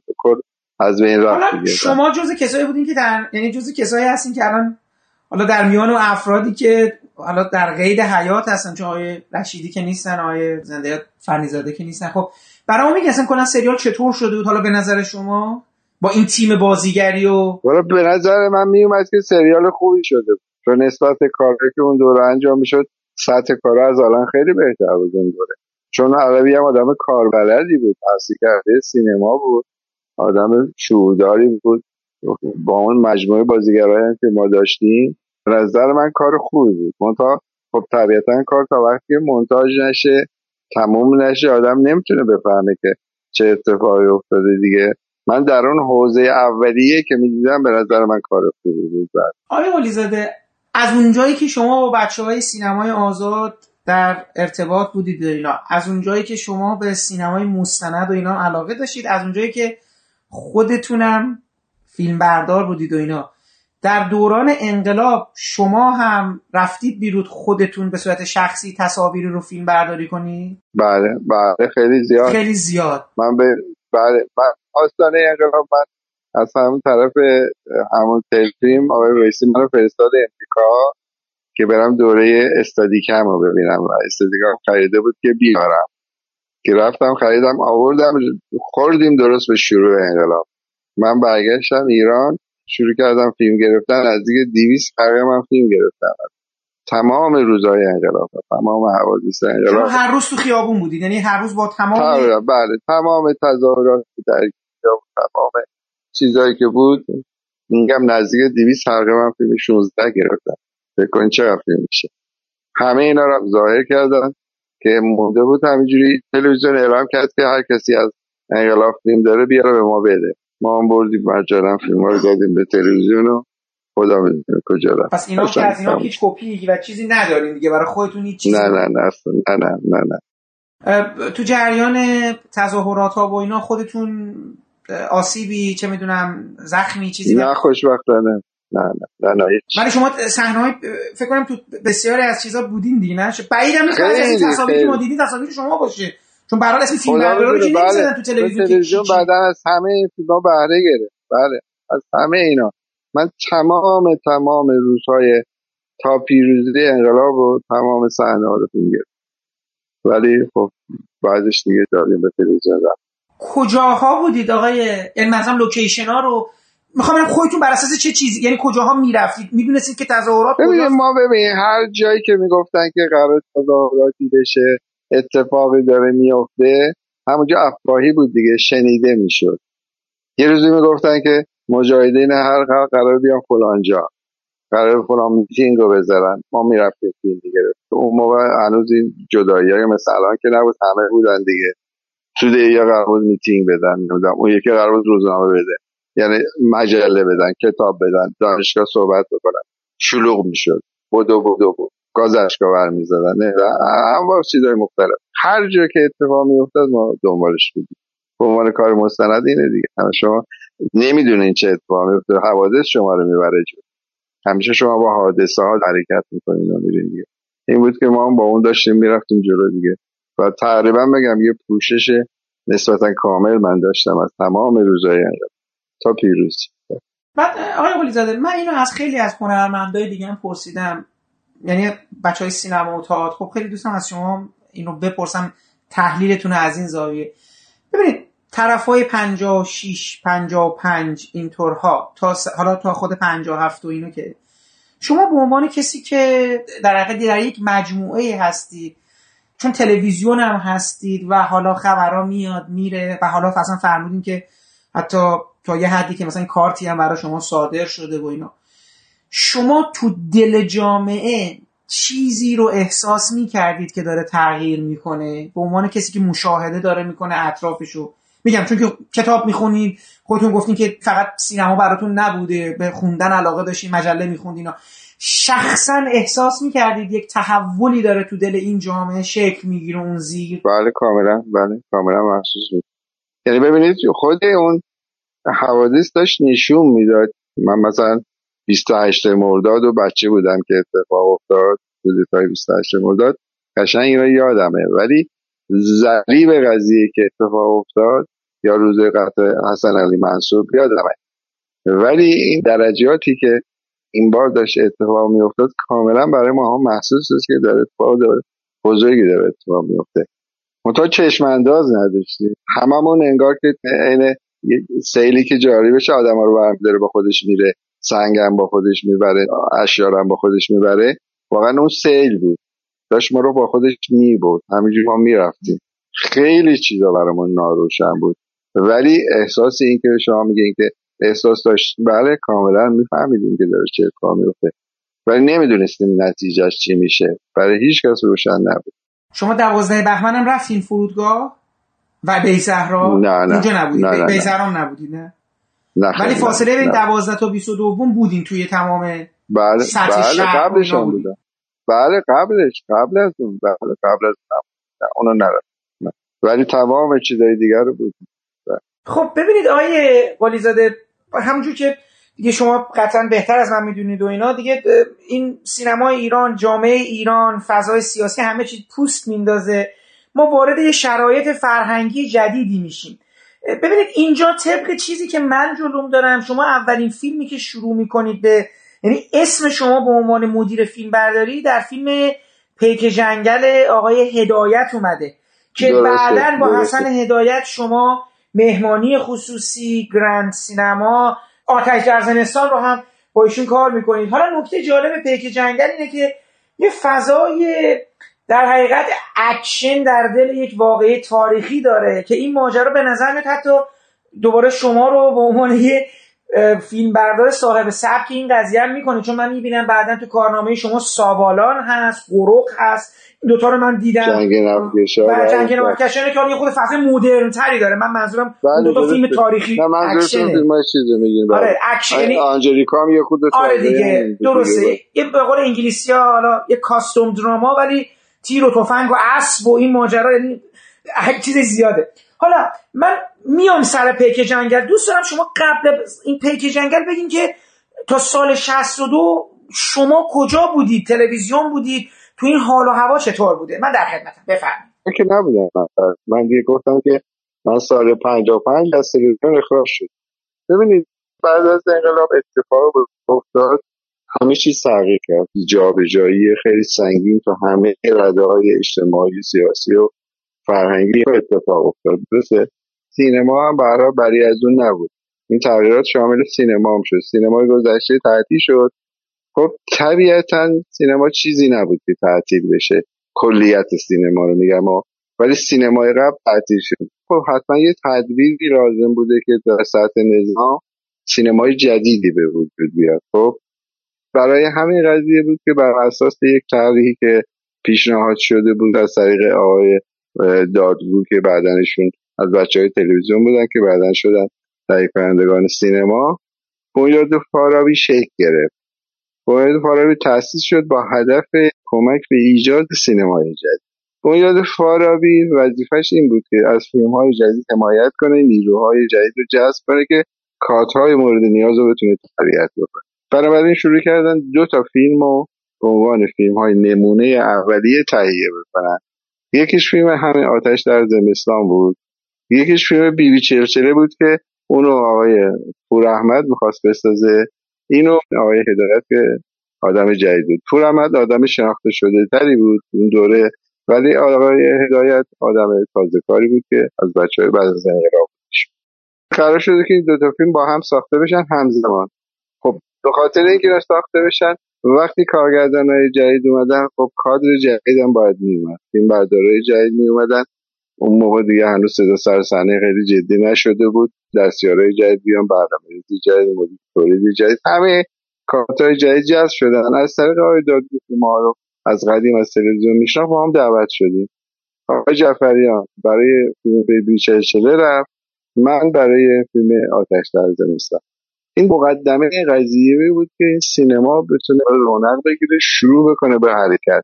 دو تا فیلم اولیه بود. در کنارش یکی دو تا اتفاق افتاد که آقای قادری فیلمی ساخت.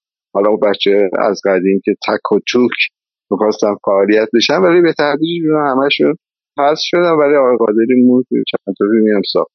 بقیه کادرهای قدیمی تقریبا دیگه حذف شدن. ولی خب یه سری بازیگران موندن و کسایی که مثلا صلاحیت داشتن اومدن آقای حقیقی اومد آقای پرتو اومد. آدمایی که برای صلاحیت داشتن از قبل اومدن و کار کردن. ماها رو دعوت کردن. همونجور صدا رو دعوت کردن. به تدریج با شکل گرفتن سینمای جدید بچه های مدرسه عالی بیشتر وارد جریان سینما ایران شدن. من الان به شما به جرأت بگم که سینمای نوین ایران مدیون مدرسه عالیه و مدرسه عالی مدیون رضا قطبیه. به دلیل مدیریت حیرت انگیز درستی که این آدم داشت و تشکیلاتی که برای تلویزیون ایجاد کرد. ما رو میدان کار بهمون داد. یعنی ما از همون سال دوم سوم توی استودیوهای تلویزیون کار می‌کردیم. لابراتوار تلویزیون برای ما مجانی بود. وسیله برای ما مجانی بود فیلم بساز ما رو وارد حوزه کار کرد. می‌دونی؟ فرستاد منو برای پشتی اون یکی رو فرستاد برای اونجا. منو فرستاد فرانسه. یکی رو فرستاد آلمان. بهمون میدون داد که ما رشد بکنیم. و همین رشد باعث شد که الان نسل جدید صدا بردار سینما ایران درصد بالاشون یعنی میگم 90 درصدشون بچه های عالی فیلم برداری برجستمون بچه های عالی کارگردانمون اکثرا مال بچه مدرسه عالی تدوینگرامون تقریبا همشون بچه های مدرسه عالی از بهرام دهقان شما بگیرین تا رضا موینی خانم وحیدی نمی‌دونم تمام این بچه ها شما بگیرین دونه دونه شما خانم صفیاری خانم کاراگاه یعنی بچه های مدرسه عالی بی تردید در شکلی سینمای حرفه‌ای ما ها سینمایی که دیگه صدا سر صحنه شد و فیلم برداری معنی پیدا کرد. مدیر تولید معنی پیدا کرد. کارگردان معنی پیدا کرد. منشی صحنه معنی پیدا کرد. همه تعریف شد. این مقدمه این بود که ما رفتیم وارد اما جناب پلیزاده عوض می‌خوام. من یک بله. سوال فقط می‌خوام فکت تاریخی رو با شما چک بکنم. ببینید فیلم بیبی چلچله رو هم آقای سبا فیلم برداری کرده هم آقای جعفریان. بله کار مشترک این دو تا بود. بله. دو تا یکشون کامرامن بود فکر کنم فرهاد کامران بود.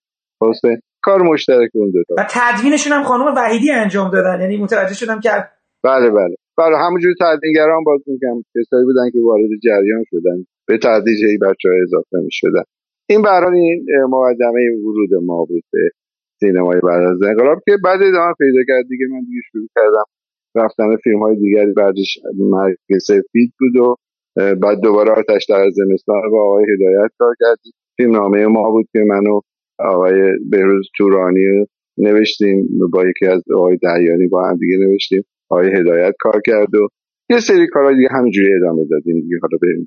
این که خب شما یه دفعه تمام اون تجربیاتی که قبل از انقلاب داشتین همون سفرتون پشت صحنه که بودین فیلم برداری مستندی که فرمودید و و و حالا اومده بودید میگم الان تصویر بسیار مبهمی از پیک جنگل تو ذهنم هست.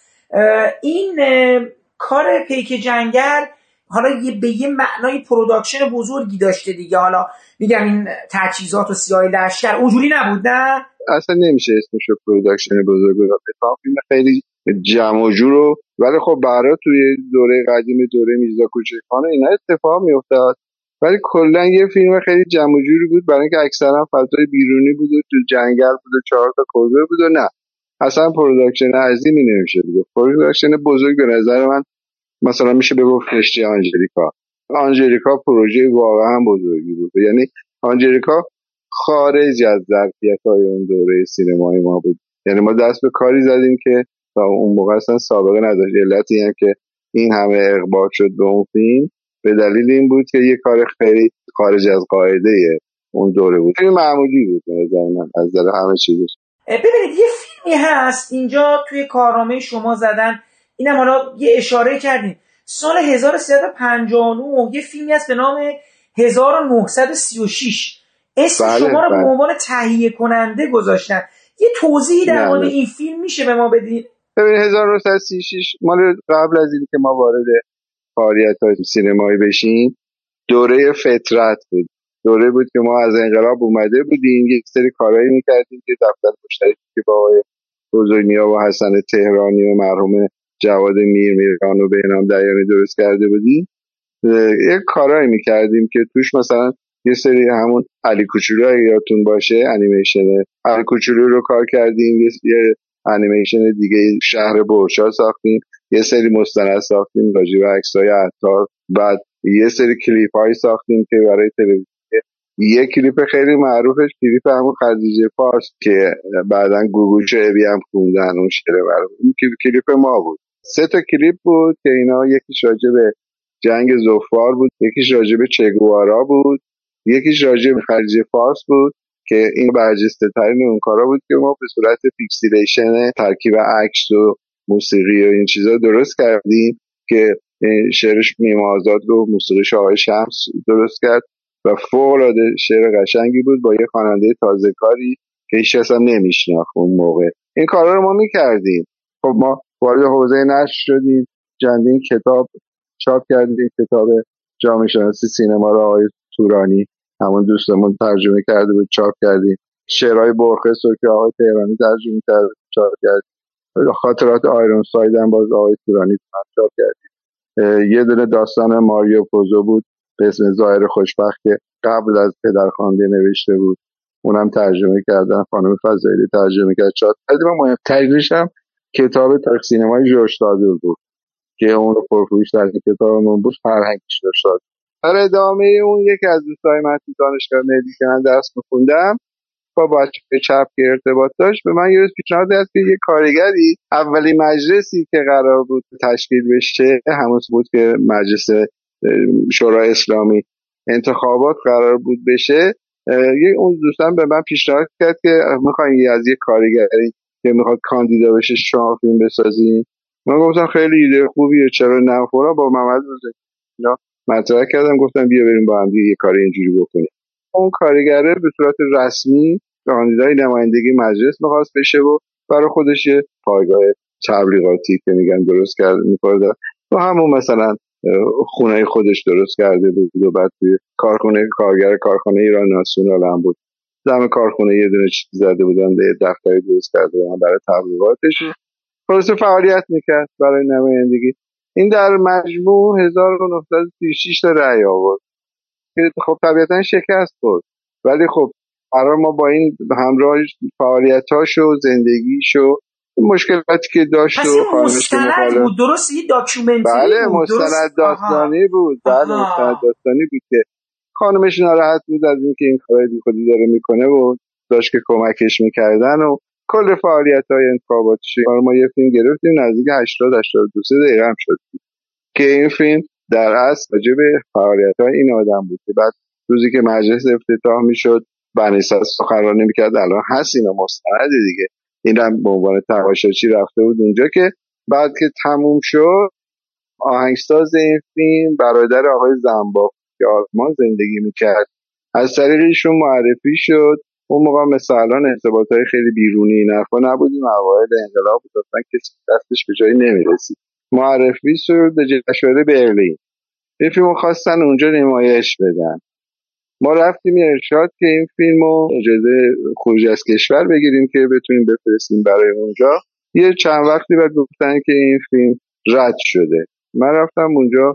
اصرار کردم که آقا دلیل رد شدن اینو به ما بگین این مستندی راجبی آدم ساده نه شعاری هشت نه چیزی نه ضد انقلاب نه چیزی.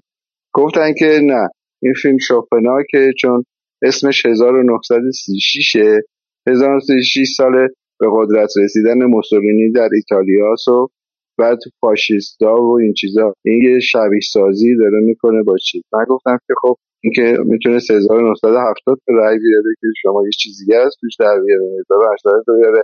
این یه چیز مستند اسناد وزارت کشور داره میگه این این تعداد رای آورده. ما که جعل نکردیم. خب می‌گفتیم ما اسمشو عوض می‌کردیم. به خاطر داره. گفتن نه خب همجور فیلم هیچ اتفاقی هم نیفتاد براش فیلم تعطیل شد. مون دیگه ما هم کامل انجام داده گذاشتیم تو صندوقچه فیلمو که قطعا داریم ببین خب. ما فیلم و اصل فیلم و من اصلا نفهمیدم چی یه کپی داشتیم.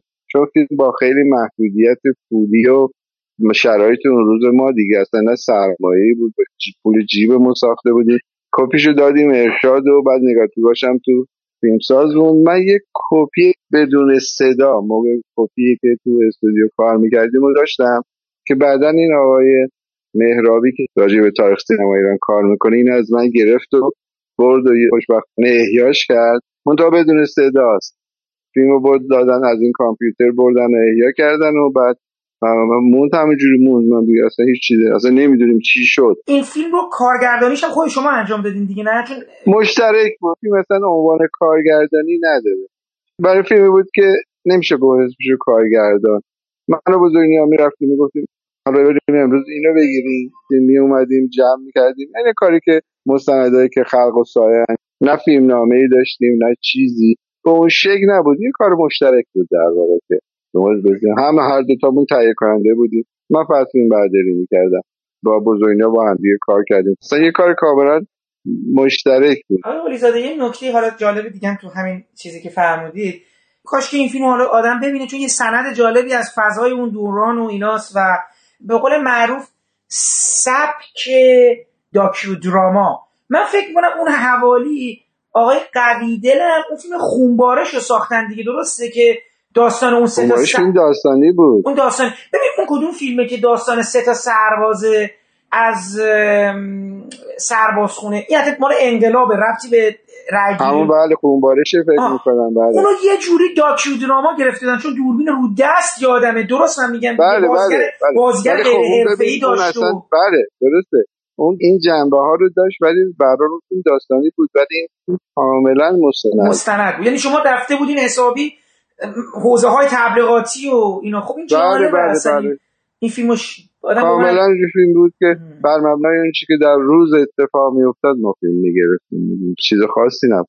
ولی اون یکی نه اون فیلم داستانی بود که فکر شده بود فیلم نامه داشت و کاش که حالا برای به لحاظ سینمایی نه ولی حالا چون ندیدم که نمی‌تونم ولی قطعا به لحاظ مستند سند زمانه جا... یعنی تصویر جالبی رو از داره و کلا برای آقای مهرابی هم همین جنبش خیلی مهم بود که این در کاری بود که یک دوره ای رو نشون می‌داد که آدما چه انگیزهایی داشتن چه کارهایی می‌خواستن بکنن که حتی یه کارگر به چه می‌داد بره مجلس و این اتفاقات الان نبود. همه چیز خیلی نعیف بود همه چیز خیلی روستایی بود در واقع. خودش برام میگم تجربه جالبیه مستند این گونه کار کردن چون دیگه دیجیتال هم نبوده و اصلا این انعطاف شما و این میزان هوشیاری و این ثبت لحظه و این چیزا خب خیلی به نظرم تو این نکته بله خب این برمیگرده به اون سابقه ای که ما تو تلویزیون داشتیم کار مستند زیادی کرده بودیم.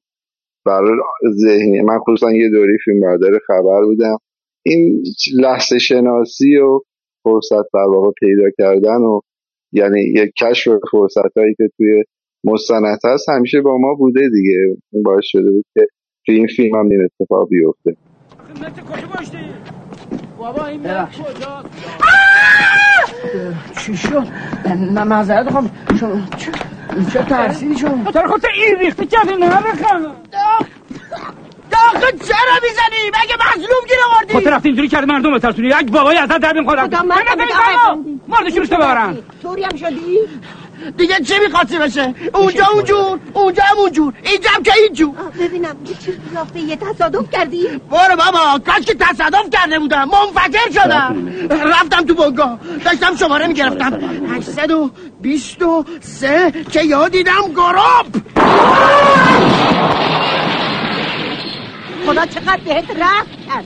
خدا رو شکر کن که چیزیت نشده. حتما با یه صدقه بدی من به همه اینا گفتم به شما هم میگم. ما باید تکلیفمون رو با این خونه همین امروز روشن کنیم. بی خود عربده نزن از خونه دلخواه زمان چاک. اتفاقا منم می‌خوام همین امروز تکلیفمو با این خونه شما معلوم کنم.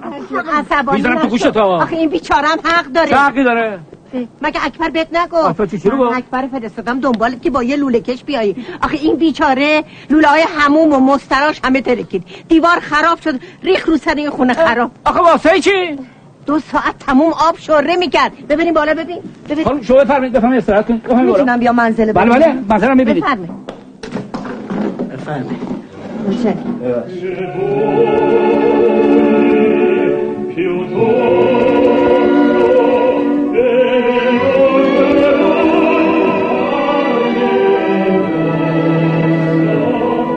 مهندس بفرمایید خواهش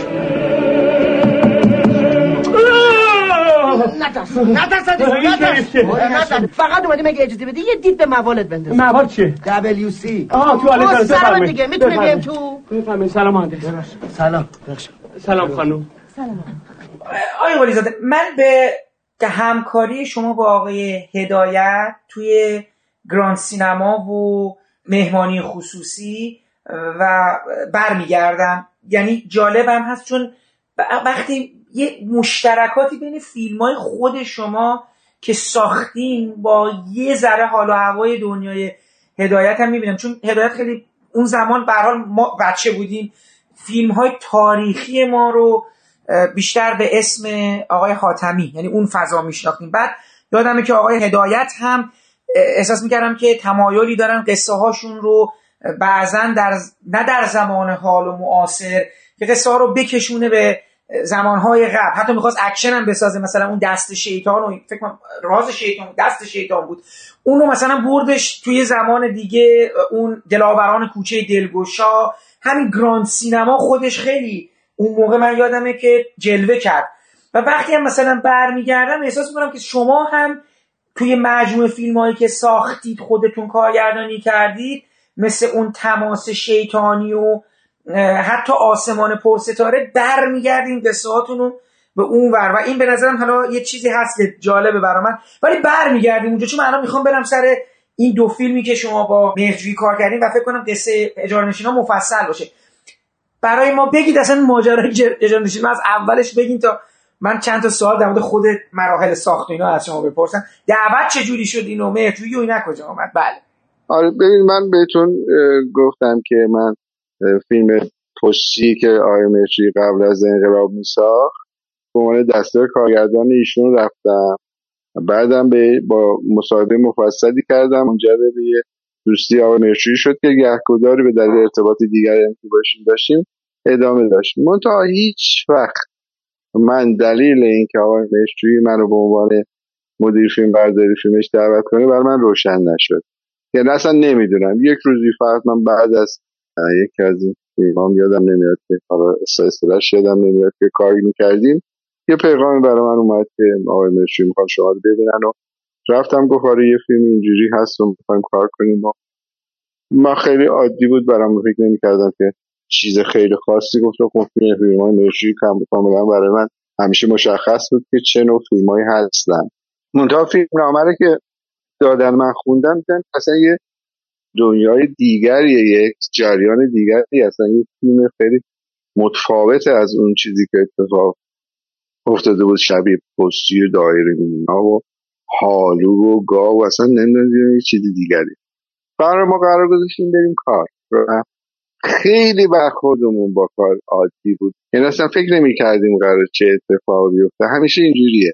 شما وقتی میرین توی کار بعدش خبر نداریم. همیشه باید بریم جلو و روشن بشه. به تدریج که رفتیم ما بزرگی کار و اهمیتش شروع کرد خیلی خودش رو نشون دادن.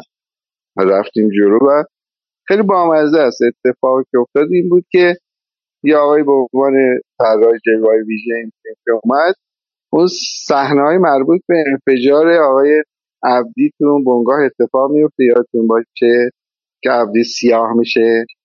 اونو ایشون طراحی کرد و اجرا کرد. من نمی‌دونم چه اتفاقی افتاد مشکل با تهیه کننده براش پیش اومد یا گفتم می‌خواد بره آلمان. و اتفاق افتاد که رفت و فیلم بدون جلوه ویژه بود. فیلمی که اون همه جلوه ویژه داشت. مرجوی به من گفتش که بیا خودمون شروع کنیم این کارو کردن. برای ما تبدیل شدیم به هم مدیر فیلم برداری فیلم هم جلوه های ویژه. یعنی مرجوی می‌گفت این دیوار رو بکنیم شروع می‌کردیم من می‌گفتم این کارو بکنیم اون کارو بکنیم این کارو بکنیم این کارو بکنیم. کنی خدا حفظش کنیم مدیر تولیدم خیلی همراه بود. می‌رفت اجرا می‌کرد که دیگه اون پاره شدن اون دیوارا و سخت و بلوس و تانکر آب تمام اینا رو ما خودمون طراحی کردیم و دونه دونه اجرا کردیم. رسیدیم به اون صحنه معروف پله ها هم وقت هم ایده ها اومد که چه کار کنیم این در واقع تو دو تا ساختمون فیلم گرفته شد. یکی ساختمون بود که نیمه کاره بود. هر دوتاش هم مال یکی از فامیلای تهیه کننده های یشایایی بود. که مال خودش بود. ساختمان نیمه کاره بودن که یکیش پله هاش آماده بود و اینا. توهاش نه یکیش توهاش آماده بود. ما توهاش رو تو اون ساختمون گرفتیم. پله ها رو رفتیم تو این ساختمون. همون آب بیرون و برق اینا هم نداشت. همه رو برق از بیرون با ژنراتور می آوردیم و وصل کردیم به کابل اصلی. بعد من گفتم که من یه فکری دارم. ما بدیم یه کیسه برزنتی رو از طریق یه اسکلت آلمینیومی یا فلزی که درست می‌کنیم اندازه پاگرده بالا بدیم. درست کنیم جلوش زیپ باشه که آب پرشه اون تو و این رو وقتی با می‌کنیم آب سرازیر بشه. اون با, با کنی صحبت کردم. ایشون رفت متراژ پاگرد رو حساب کرد. یه کیسه گنده کیسه نه به صورت کیوب یه کاربد اسکلت رو درست کردن که دورش برزنت بود که یه تبدیل به یه کیسه بزرگ می‌شد که تقریبا دو متر و نیم طولش بود یه متر خورده ای هم ارزش بود. تقریبا سه چهار متر آب می‌گرفت و جلوش هم یه زیپ گذاشتیم که میکشیدیم. حدود 15 ثانیه طول می‌کشید آب فشار میومد تا فشار پایین. می‌رسید که خب مناسب بود برای یه پلان بعد یا ماشین آتش نشانی هم گفتیم اومد و لولاشو داد اون بالا و پی پر می‌کرد و ما پلانای مختلف می‌گرفتیم هر پلانی هم سه چهار تا دوربین گذاشتیم که راحت می‌تونستیم هر دفعه رو سه چهار تا پلان بگیریم که اون صحنه معروف رو ما اینجوری شد. نزدیک یک هفته هم طول کشید. فیلم بردارش که اتفاقات مختلف دیگه بازیگرای مختلف و همه هم تقریبا توی پاگرد گرفتیم. منتها بازیگرا عوض می‌شدن. که شما فکر می‌کنید که پاگردهای مختلف هست تا صحنه بیرونیش. برای اینجوری شد اون فیلم. بعد مونتاژ که شد تازه معلوم شد که چه فیلم خیلی خاصیه و و اینقدر موندگار شد و و باعث هم برای همه یعنی کارنامه خیلی محکمی شد. هم برای مرچوی خیلی اعتبار آورد. در حاشیهش برای ماها خیلی اعتبار آورد. یه چیزی شد که تو کارنامه همه ما موندی هنوز هم زنده است و واقعا هر بارم که نشون میدن یه چیز نقطه عطفی شد تو فیلم های کمدی ما. از طرف دیگه تو کاراکتر خود مرچوی می‌کردن این داستان اون بود. خیلی مفصله. صحبتمون با تدوینگر کردیم. گران به نظرم کسی که نزدیکترین آدم به فیلم شما هستید. ببینید من از مرحله فیلمنامه شروع کنم. مرجویی در یه گفتگویی گفته بود من فیلم اولیه چیزی که در ذهن داشتم می‌خواستم بسازم کمدی نبود. حالا این اون چیزی بوده که یه چیزی تو ذهنشون بوده. شما که فیلمنامه خوندید حسی که داشته کمدی بود یا نبود؟ می‌خوام. شما حستون چطور؟ من از لحظه اولی که خوندم به خصوص که وقتی که من میخوندم تقریبا کستینگم روشن شده بود. یعنی آقای مرچوی من گفته بود که این نقش مال انتظامیه این مال نادر است. این سرشار این اکبر عبدیه و بقیه بازیگرا رو تقریبا همه رو من می‌دونستم. احساس هم این بود که کاملا این فیلم برای کمدی بشه. یعنی نوع مناسبات و فضاهایی که توی این فیلم داشت خصوصا اون بناهه و فردوس کاریانی و اون کارگرایی که بودن خب در اجرای درجاتی این تغییر کرد. ممکنه فیلم مرشوی در مرحله فیلمنامه یه چنین نظری نداشته. ولی ما هرچی به اجرا نزدیک شدیم این فیلم کاملا نشون داد که می‌تونه یه کمدی بشه و شد. من خودم این حس داشتم کاملا ساختمان نیمه کاره اصلی که در حقیقت شما نماهای خارجی رو دارید می‌گیرید. خاطرتون از لوکیشن اون کجاست؟ بله. توی ورودی صادقیه. از همون پشت ستارخان که شما می‌رفتین که میرستید الان شده محله صادقیه. اون موقع کاملا بیابون بود. هر دوتاشون نزدیک هم بودن با یه فاصله ای که یکیشون بیرونیا و راهرو رو گرفتیم یکیشون آپارتمان رو گرفتیم. اونا بله کاملا نزدیک بودن تو منطقه صادقیه بودن.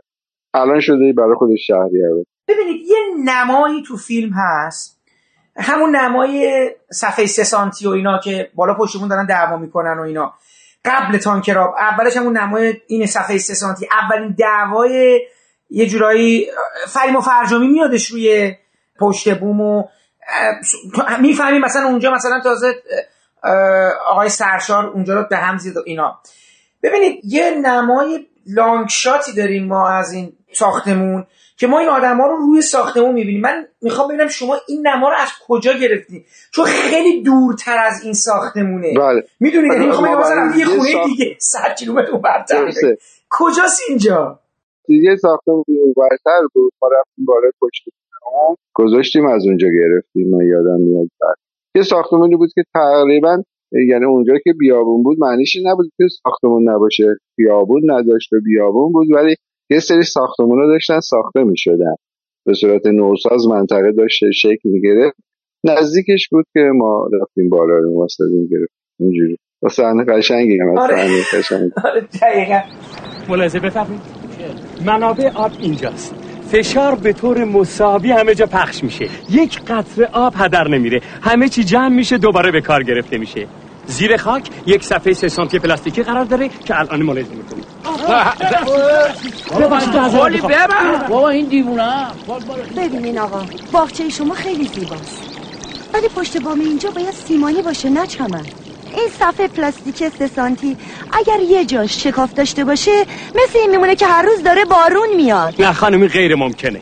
چون من دائما اونها رو بازبینی می‌کنم. و اگه لازم باشه تعمیرشون می‌کنم. ببینید خانم ما اینجا همه جور گل و گیاه داریم. بعضی از اینا خیلی آب می‌خورن و بعضیشون کم. مثلا این caltrop وحشی مثل گاو آب می‌خوره. و این کاتارانتو و این کاتارانتو چی کار داری؟ عباس آقا باغچه‌ش رو به هم میریزی من بازبینی محلی می‌کنم. این صفحه سه سانتی این که این جیگر زلیخا. جیگر زلیخا یعنی چه؟ تو خیال می‌کنی این همه خرابی و رطوبت تو این چهار طبقه ساختمون از کجا میاد؟ از کجا میاد؟ از کجا میاد؟ شما بگید از کجا میاد. از کجا میاد؟ از اینجا میاد. از اینجا میاد. تو خجالت نمی‌کشی برمیداری پشتون مردم دستات رو میندازی مگه من چیکار کردم؟ همش با اجازه خود شما بوده. تو به من گفتی دو تا گردون می‌خوای بذاری سر پشت بومت که با صفا باشه. نه اینکه برداری سر تا سر سقف خونه مردم برینی به. نگه چه بی داره دو تا سوراخ پیدا شده میگیرمش. در عوض این سیستم سیستم من؟ سیستم من؟ سیستم چرا تا نزدم چکچونه خودت اینا رو در بداغون نکردم و همه آشغالا جمع کن بر تو خاک آشغال؟ ببخشید شما یه ذره شعور داشتید اگه از هنر و زیبایی چیزی سرتون می‌شد هیچ وقت به اینا نمی‌گفتید آشغال. من میگم آشغال آشغال. این آشغال رو باید جمع کنی همه امروز. میگه آشغال. قلبت خوب نیست. آقا خودش با اینا حرف می‌زنه ملخون می‌زنه عربده میشه به من میگه بشور مادر می‌دونیم بنده خدا چه زحمتی کشته تا اینا رو اینجا علم کرده؟ تو دیگه خفه شو. مادر تو فشار مادر؟ خونت میره بالا. ملاحظه می‌کنین که خانم. مهندس ما گیج چه کسایی افتادیم کاغذ فدایت شبم که برای نوشتم می‌تونی بری. هری! بفهم. شما فرمودین سر پستچی حال به هر حال به عنوان دستیار مهرجویی بودین. قلق کار با مهرجویی هم دستتون اومده بود و اینا. حالا اینجا به صورت مستقیم که دیگه با مهرجویی داشتین وارد تعامل می‌شدید می‌خواستم ببینم که کلا شما وقتی فیلم رو خوندین و اینا به لحاظ نور رنگ و اینا چه چیزایی به مهرجویی پیشنهاد دادین؟ چون گفتین مهرجویی نمیمد چیزی به شما بگه. بیشتر به نظر میومد که شما بیشتر من مهرجویی یه خاصیتی داره. به نظر من وارد هیچ گونه بحث فنی و فیلمبرداری نفا نمیشه. نمیگم نمی‌دونه ها این حرف هرگز نزدم. ولی وارد نمیشه. یعنی آدما کاملا مختارن هر کاری رو فکر می‌کنن انجام بدن. ما تعاملات مشترک داشتیم خصوصا تو جلوه های ویژه ها. خیلی نزدیک با هم همکاری می‌کردیم. ولی انقدر اون سایه انداخته بود رو به کار ما که ما اینجور موضوع فیلم برداری کاملا منفک یعنی من اصلا کاملا هر چیزی که خودم تصورم بود این کار رو در واقع داشتم بهش فکر می‌کردم و اجرا می‌کردم. اصولا مهرشی خیلی وارد حوزه فیلم برداری نمیشه حتی مهرشی تو دکوپاژش هم خیلی آدم سختگیری این نیست. نکتهش همین. می‌خوام که شما اصلا آدم آره. سختگیری نیست. اولا که مهرشی امپروایزه آدمی نیستش که بره یه دفترچه دکوپاژ داشته باشه و بیاد به شما بگه من می‌خوام بگیرم. مثلا میرم میرم به من میام می‌گفته که خود زده. به من گفت خود زده. خود زده. به نظر تو یه لانگشات بگیریم وارد خودش کنیم من می‌گفتم حالا می‌خوای یه ترک هم بزنیم از این ور بریم و آره بذار مثلا. خیلی راحته راحته. برعکس توی بازی یعنی ساعت ها با بازیگر کلنجار میره بحث می‌کنن با هم این اون چیزی رو که می‌خواد. یعنی می‌دونی چی میگم؟ تکنیک برای مشروعی وسیله است. اصل موضوعش براشون درامی که داره اتفاق میفته. در خب بعضی از کارگردان ها هستن که می‌دونی تکنیک رو ارجح می‌دونن. تکنیک براشون خیلی مهمه. فضای فیلم براشون مهمه. نه غرق میشه تو این فضاها ولی میره کار خودش رو می‌کنه. این قضیه تو پستی هم بود. پارلو کاملا آزاد بود به نظر من. خودت با درک خودش داشت می‌رفت شده پارلو این چیزی بود که اونجا من دیدم واقعا. فکر می‌کنم. از این نظر نه ما مثلا هیچ گونه بحث خاصی راجع به فضا و نمی‌دونم این چیزا. شاید چیزای کلی بحث می‌شد ولی دیتیل هیچ وقت بحث نداشتیم. ولی سر این جایگاه ویژه یه ساعت می‌دونیم صحبت می‌کردیم بعد اینو چیکار کنیم اینو چیکار کنیم اونو چیکار کنیم اونو چیکار کنیم که به این نتایج می‌رسیدیم.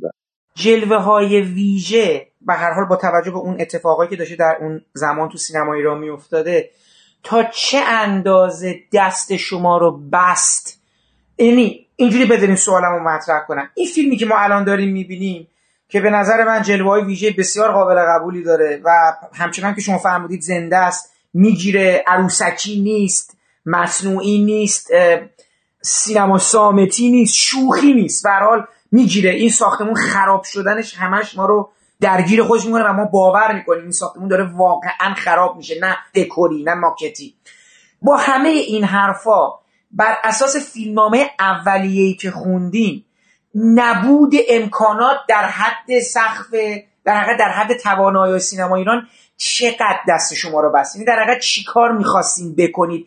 الان اگه دوباره میساختید می‌تونستین چه کارهایی براتون امکان پذیر بودش؟ الان شما این جمله که میگین به خاطر اینکه این امکانات جدید اومده به شما عامل قیاس رو بحث داده. اون موقع چون این چیزا نبود ما به اون چیزی که موجود بود فکر می‌کردیم. یعنی ما ایدئالی نداشتیم جز اون چیزی که این کار باید انجام شه. بنابراین ما وقتی که مسئله دیجیتال نبود به نگاتیو باید فکر می‌کردیم. خب با معظومات نگاتیو حرکت می‌کردیم. وقتی جلوه ویژه ما همه میدانی بود چیزی بنا اگر خب اجرایشون اگر الان می‌خواست اجرا شه با این امکانات دیجیتال ممکنه اصلا این چهار پنج که ما براش وقت گذاشتیم نمی برد ولی توی استودیو دیجیتال ممکن بود 6 ماه وقت ببره. تبدیل به یه فیلم انیمیشن فوق العاده عالی می‌شد. و با جلوه ویژه یا اگرم زنده بود با جلوه ویژه فوق العاده عالی تر. یا کشتی آنجلیکا وقتی ما سه ماه رفتیم رو دریا فیلم برداری کردیم الان با چهار تا عکس نمی‌دونم کامپیوتری فلان شما می‌تونید همون دریا رو بسازین و خیلی عالی میشه ها نه اینکه نشه. دارم میگم که ملزومات هر دوره تصورات همون دوره رو می‌سازه. این نبود که ما فکر کنیم که اگر این کار رو می‌کردیم شاید اینجوری شد نه. ما فکر می‌کردیم اون کاری که می‌کنیم داره درسته.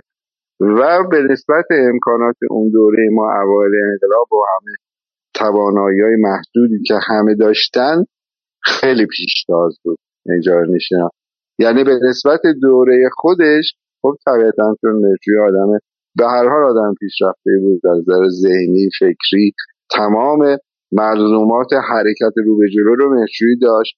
خب بقیه هم خودش کشید. یعنی من به عنوان یه مدیر فیلم برداری نسبتا تازه کار ملزومات فیلم برداری رو داشتم. علمش رو که داشتم آموخته بودم تجربه رو داشتم. ولی حوزه ای بود که باز به منم امکان بروز استعدادامو داد یا به هر نوعی برای دیگران. و اون جلوه ویژن که باعث شد که ما کار بکنیم. من به یه نوعی یه تجربه جدید برای من بود که بتونیم که از اون اطلاعاتی که پیدا کردیم و چیزهایی که کسب کردیم به بهترین شکل بتونیم استفاده بکنیم.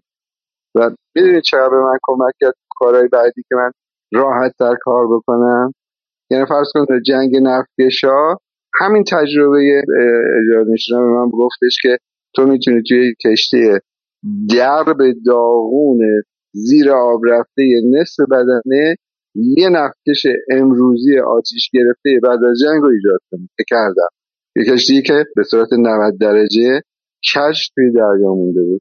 ولی اونو به عنوان کشتی بروز دادیم صرفا با نوع کاری که با دوربین کردیم کاری که به بازیگر دیکته کردن من چجوری راه بره که حس نشه که داره توی سربالایی داره میره آتیش سوزی که کردیم. یا چگونه میشه با یه جویبار کوچیک شما نهر نفت نشون بدیم اینا چیزایی بود که این تجربه ها اونجا به کار اومد. یعنی یه جوری پرتاب بلوغی بود برای ما که چون فراتر از موقعیت های اون موقع سینمای ما بود.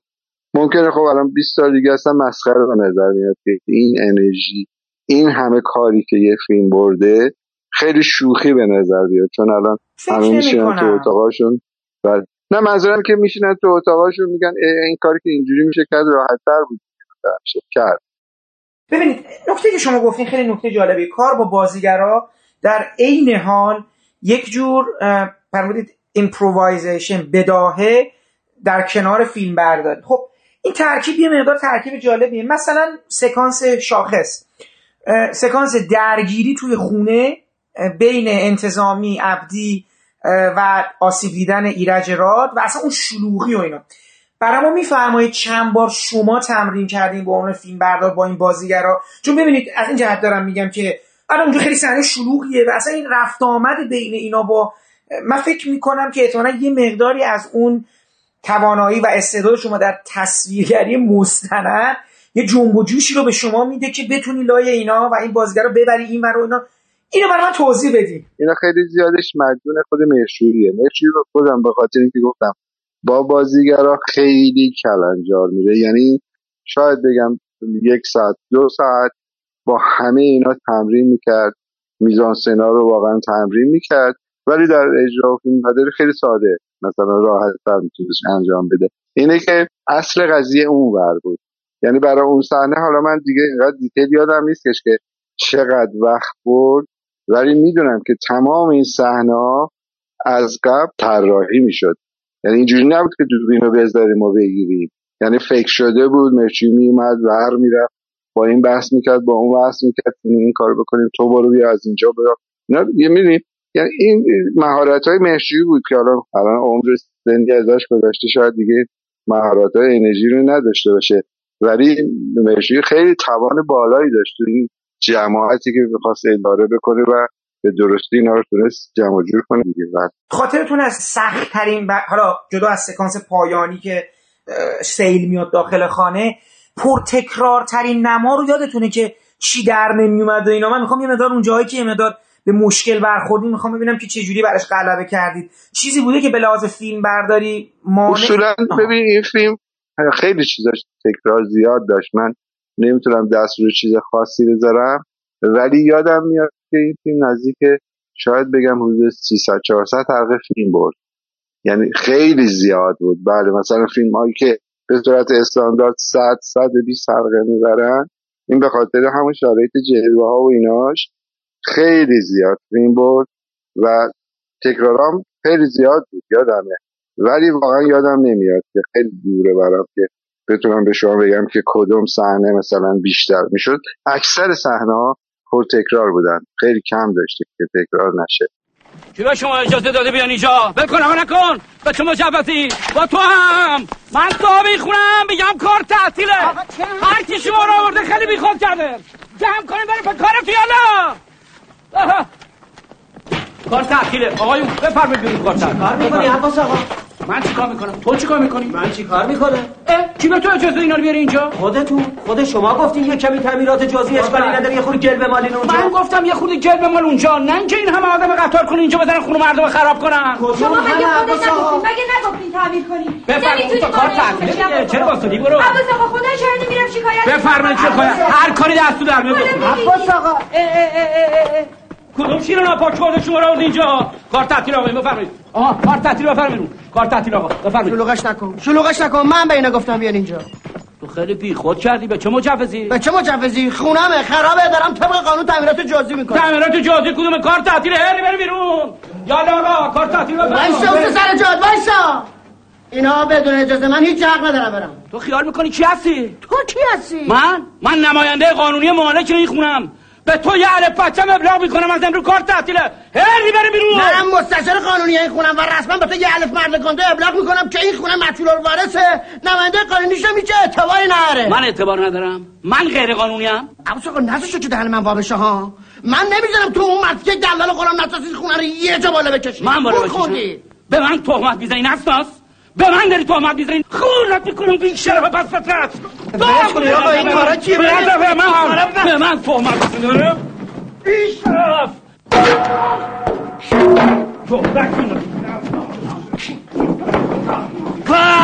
عباس آقا چی کار می‌کنی؟ قطاره رو برداشت یافتنی به جونی پسره جلوی مرتی کنی بگیری عباس آقا بلش کن بلش کن بگیری آقای غنی میکشتش به من تهمت شد عباس آقا میکشیش عباس آقا میکشیش نزنیش بر بر تو آخونه نزنی عباس آقا چاقارت بلاشونو بگیر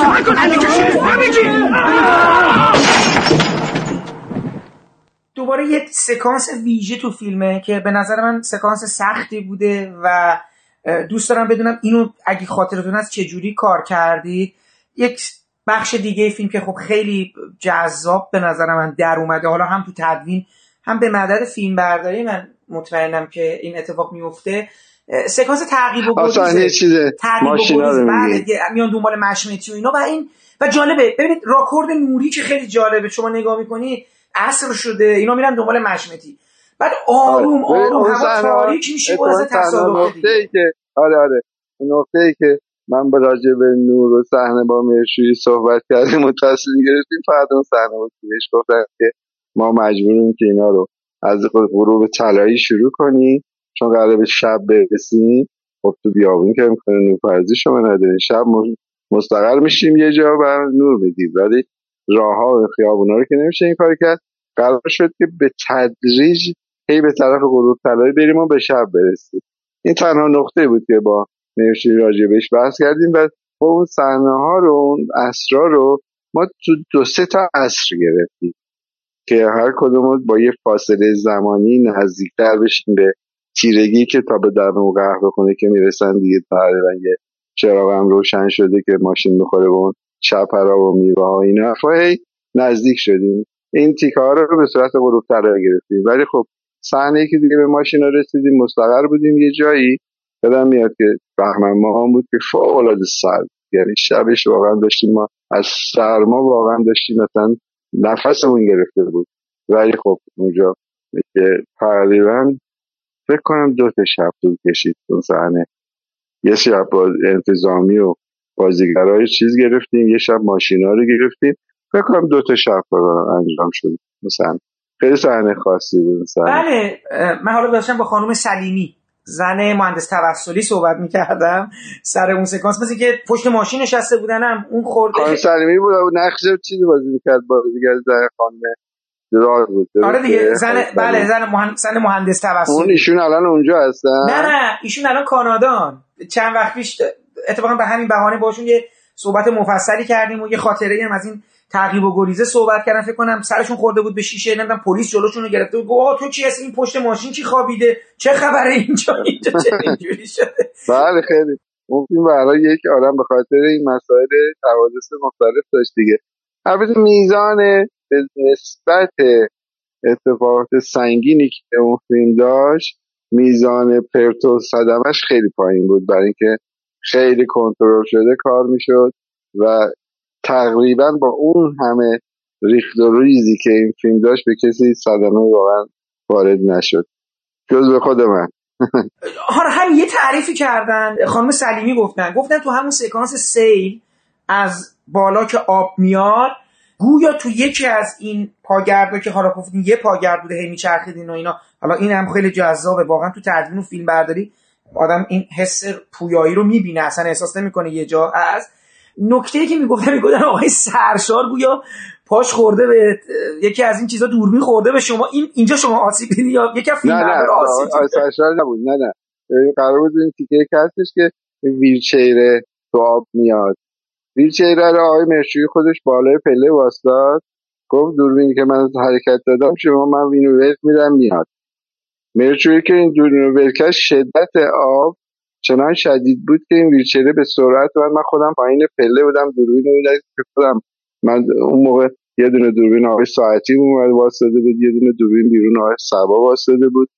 دو سه تا دوربین گذاشته بودیم که سه دوربینه می‌گرفتیم. آقای سبا جز تیم فیلم برداری بوده؟ نه نه نه. کمکی اومده بودن برای اون صحنه خاص. برای آقای سبا بود و بله بله. برای اون صحنه. به نظرم آقای سبا بود و ساعتی که یادمه بله که اون صحنه رو کمکی اومده بودن بله بخاطر اینکه دوربین بعد از بالا که من واسطه بودم پشت دورین اون پایین رو به رو آقای مرچوی ویلچر شدت آب اومد ول شد. ویلچر اومد خورد به ویزور دوربین و اون چشمیه اون چیزی که داره محافظ پلاستیکی که داره پارچه که میبستیم روشون پاره شد. بالای ابروی من چیز شد پاره شد. چهار تا بخیه خورد. این تنها حادثه خیلی مهم این فیلم واقعا این بود که اونجا اتفاق خاصی هم نبود. باید چش من پاش اینا طبیعیه. بله من دیگه خیلی میگم میگم تو اون فیلم جنگی چیز نشد. خب اینم به اندازه کافی جنگ بودش برای خودش. حالا اینم جالب بود. از یه جهت دیگه فیلم خیلی دشوار میشه چون ما چندین صحنه برق رفتن تو فیلم داریم و هم کلا این بیغوله همون شبی که ساختمون خراب میشه دوباره. و به نظرم برای نورپردازی هم احتمالا باید به ایده های خاصی خودتون رسیده باشین. حالا بدون پیشنهادهای مهرجویی. چون مثلا اصلا یه سکانس معروفی که دیگه تیکه که رد و برق میشه اینا دیگه ها؟ بله رد و برق میشه انتظامی میفته و حتی یه جام یه سکانس هم هست که سکانس معروفی عکس معروفیه که سرشار این بر وایساده و عبدی با لباس هموم و اون لمپاه و اینا. برام جالبه. خاطرتون از چه کار کردید برای اون؟ والا خیلی یادم نمیاد ولی خب برای نورپردازی اون صحنه نورپردازی خاصی بود ما از طریق آمبیانس و arc ی که داشتیم یه فضای آبی مهتابی ایجاد کردیم و داخل پنجره هم گذاشتیم. ولی خیلی detail یادم نمیاد که چیکار کردیم. میگم انقدر این فیلم پر پلان و چیز بود که من تا الان یه کلی long shot ی از فیلم یادمه. یعنی به منهای این دیتیل های اصلی غذایا. مثلا بخوام به شما بگم که اون صحنه خاص چه کار کردیم نه مثلا یادم نمیاد. ولی آقا قشنگ یادم که چیکار کردیم. بعد بله برای میگی نگاتیوتون و اینا چی بود؟ یعنی چه چیزایی گرفتیم؟ ما فقط اون موقع تاریخ... بود. اون موقع نگاتیوهایی که ایران وارد می‌شد فقط بود. به خاطر اینکه ما ارتباطمون با هم فقط شده بود دیگه کداک اینا نمی اومد مگر قاشا ولی به صورت رسمی وقتی اینا می آوردن از طریق ژاپن فوجی می نگاه ما هم همه فوجی بود. و ما می‌دونیم بعد از اینکه فیلم اکران شد اون خانش های سیاسی که بر فیلم بود یواش یواش اومد وارد مطبوعات شد. نشون داد. بله بعدش هم که خب می‌دونیم آقای مخمر گفت اون نامه رو نوشت و اینا. بیایم برگردیم عقب با توجه به اینکه شما هم یه دیدگاه برحال یه دوستان چپی داشتین و نمی‌دونم از اون بر بود یعنی معلوم بود که شما کاملا در جریان بودید. یعنی آدم دور از جهان سیاست و خانش های سیاسی اینا نبودید اساسا. وقتی فیلم نامه رو خوندین حالا به قول معروف بینی و بین الله تصویری سیاسی در ذهن شما شکل گرفت یا نه؟ حالا الان میشه گفتی؟ آره ببینید آدم این به برای, برای شما وقتی که فیلمنامه رو می‌خونید هم معمولا از جنبه های اجرایی پیش فکر می‌کنین هم از جنبه های دراماتیک دیگه. این هم بخش از درام درام قضیه است دیگه. این حس می‌شد که این فیلم می‌تونه یه فیلم در واقع تمثیلی باشه. از کلیت یک جریانی که در یک کشور اتفاق میفته این ازمهلال فرهنگی و از- از بین رفتن یه سری نشانه های فرهنگی که از طریق سرشار شما می‌بینین و یا ویرانی شخصیت ها و آدمایی که فقط دیگر منافش این حس می‌شد ولی احساس می‌کنم که این یه پوسته فرعی فیلم بود کلا. و من فکر می‌کنم که مرچویی با زیرکی کامل تو بحثای بعدیش که من دیدم از کنار این قضیه رد شد. یعنی در تمام موارد شایدم به درستی اشاره می‌کرد که من نه من یه فیلم ساختم. یه فیلم ساختم که یه داستانی داشته و یه سری آدم هستن که اینا دارد میشن. ولی خب برای شما منتقد یا تفشاچی استنباط های خودش رو داره؟ یا فیلم پستی رو آقای مرچویی میساخت؟ شخ- شخصیت داشت فیلم میساخت. ولی اونم ویرانی شخصیت ها بود نابودی آدم ها بود. یک جوری تصویری با یک جماعتی که مثلا اینا تک تک خودشون به دست خودشون دارن خودشون رو ویران بکنن این چیزیه که خب شما می‌تونید استنباط رو بکنید. در مورد اجاره یه اتفاق افتاد ولی تا جایی که من یادم میاد نشری از کنارش رد شد آقای نشری و اصلا زیر بار این نرفت این فیلم مثلا فرض کنید یه فیلم مثلا سیاسی فرض ولی شما با همدیگه صحبت می‌کردید به عنوان اصلا اصلا. اصلا حرفش نزدیم. آقا باشم داریوش این چیه؟ قصه مثلا. نه نه نه. راجع به این چیزا. گفتم بهتون مثلا فیلم وقتی شما کار می‌کنی من همیشه فیلم رو میگم عین یه هندونه است. هندونه یه چیز بسته ایه تا شما پارش نکنین نمی‌فهمید توش قرمز زرد آب داره خشکه این چیزا. فیلم ها واقعا اینجوری هم. تا مرحله که ساخته میشن شما نمی‌تونین بهش مهری بزنین. نمی‌تونین بگین این فیلم سیاسیه. بله یه هست که شما اصلا یه فیلم نامه سیاسی می نویسین اون یه داستان جداییه. ولی فیلم هایی که جنبه هایی دارن که شما می‌تونین از توش تفسیر بکنین قبلش قابل پیش بینی نیست اینا. بعد اتفاق میفته. اصلا قبلش اصلا قرار نبود این چیزا بشه. بعدا منتقدا هی کلید زدن راجع به اینکه این اینجوری آقای مخمرآف اینجوری گفت اینجوری گفت. هر کسی هم از دیدگاه خودش می‌دونه. تفسیر می‌کردن فیلم دیگه. بعد. ولی اهمیت این اینه که میدون می‌داد این بحثا رو بکنه دیگه. یعنی در این بلوغ اون کار رو نشون بده که فیلم خونسایی نبوده. فیلمی بوده که میدان به این بحثا می‌داده. اجازه می‌داده که این بحثا روش انجام بشه. خب یه فیلم هم می‌بینید که شما خاکستری کاملا خونساز و اصلا بحث بر نمیداره و اصلا نمیشه راجبش مثلا بحث کرد. این به اجازه این خاصیتی داشت دیگه. به جون آقا قندی قسم به مرگ جفت بچه ها سر تا پای کار اینا همش حقه بازی و کلکه. یه سری من به ماشینم بزن. تازه من می‌خوام ببینم چطور فقط وضع آپارتمان های شما سه نفر اینجوریه. مال خودش چی؟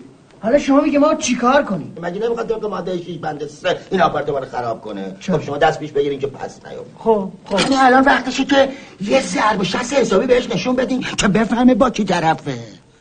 سیستم حیاتیش قطع کن. دستشو بزن تو حنا. دستشو بزنم تو حنا. به به به به. دمت گرم آقا باقری. چشمم روشن آقای قندی. این مزخرفات چیه میگی آقای باغری چه مزخرفاتی آقای توسلی؟ به خدا قسم آقای قندی همه این بلاها زیر سر شماست. این آقا رو برداشتی آوردی اینجا که چی بشه؟ یه روز بیاد اینجا به ما بگه که خونه رو بسازید آباد کنید. یه روز بیاد اینجا بگه که خونه رو بزنید خراب کنید. آقای توسلی! آقا باقری که قصد بعدی نداره. ما رو باش که به فکر منافع شمای ما. نخواستیم که نخواستیم آقا. بله. اصلا ما ما رو نخواستیم. ما نخواستیم. اون منافع مال شما. چه منافعی؟ ما چه منافعی داریم؟ این شما هستین که می‌خواین روی اون مردی که دلال غلام ترکی رو کم بکنین. ما رو هم این وسط آقا انتر و منتر خودت کردی. آه روز کم کن بچه ها روز کم کن. آقا باقری آقا، بذارید آقا چاقوشو بکشه بکش آقا چاقو تو بکش بکش آقا. ما رو از چاقوی خودت میترسونی این آقا. دلم کو بزن حرفمو بزنم آقا اصلا کی به شما اجازه داده بیاد اینجا مشاور املاک چی می‌خوای از جون ما آقا چرا دست از سر ما بر نمیداری؟ آقای توسلی خجالت بکش. من خجالت بکشم. شما رو خجالت بکشی. داد نزن. چرا داد نزنم؟ دلم می‌خواد داد بزنم. خونم اختیارشو دارم. اگه بتونم داد بزنم کجا داد بزنم؟ چه خبر؟ آقای فعالک اینقدر هوار نکن.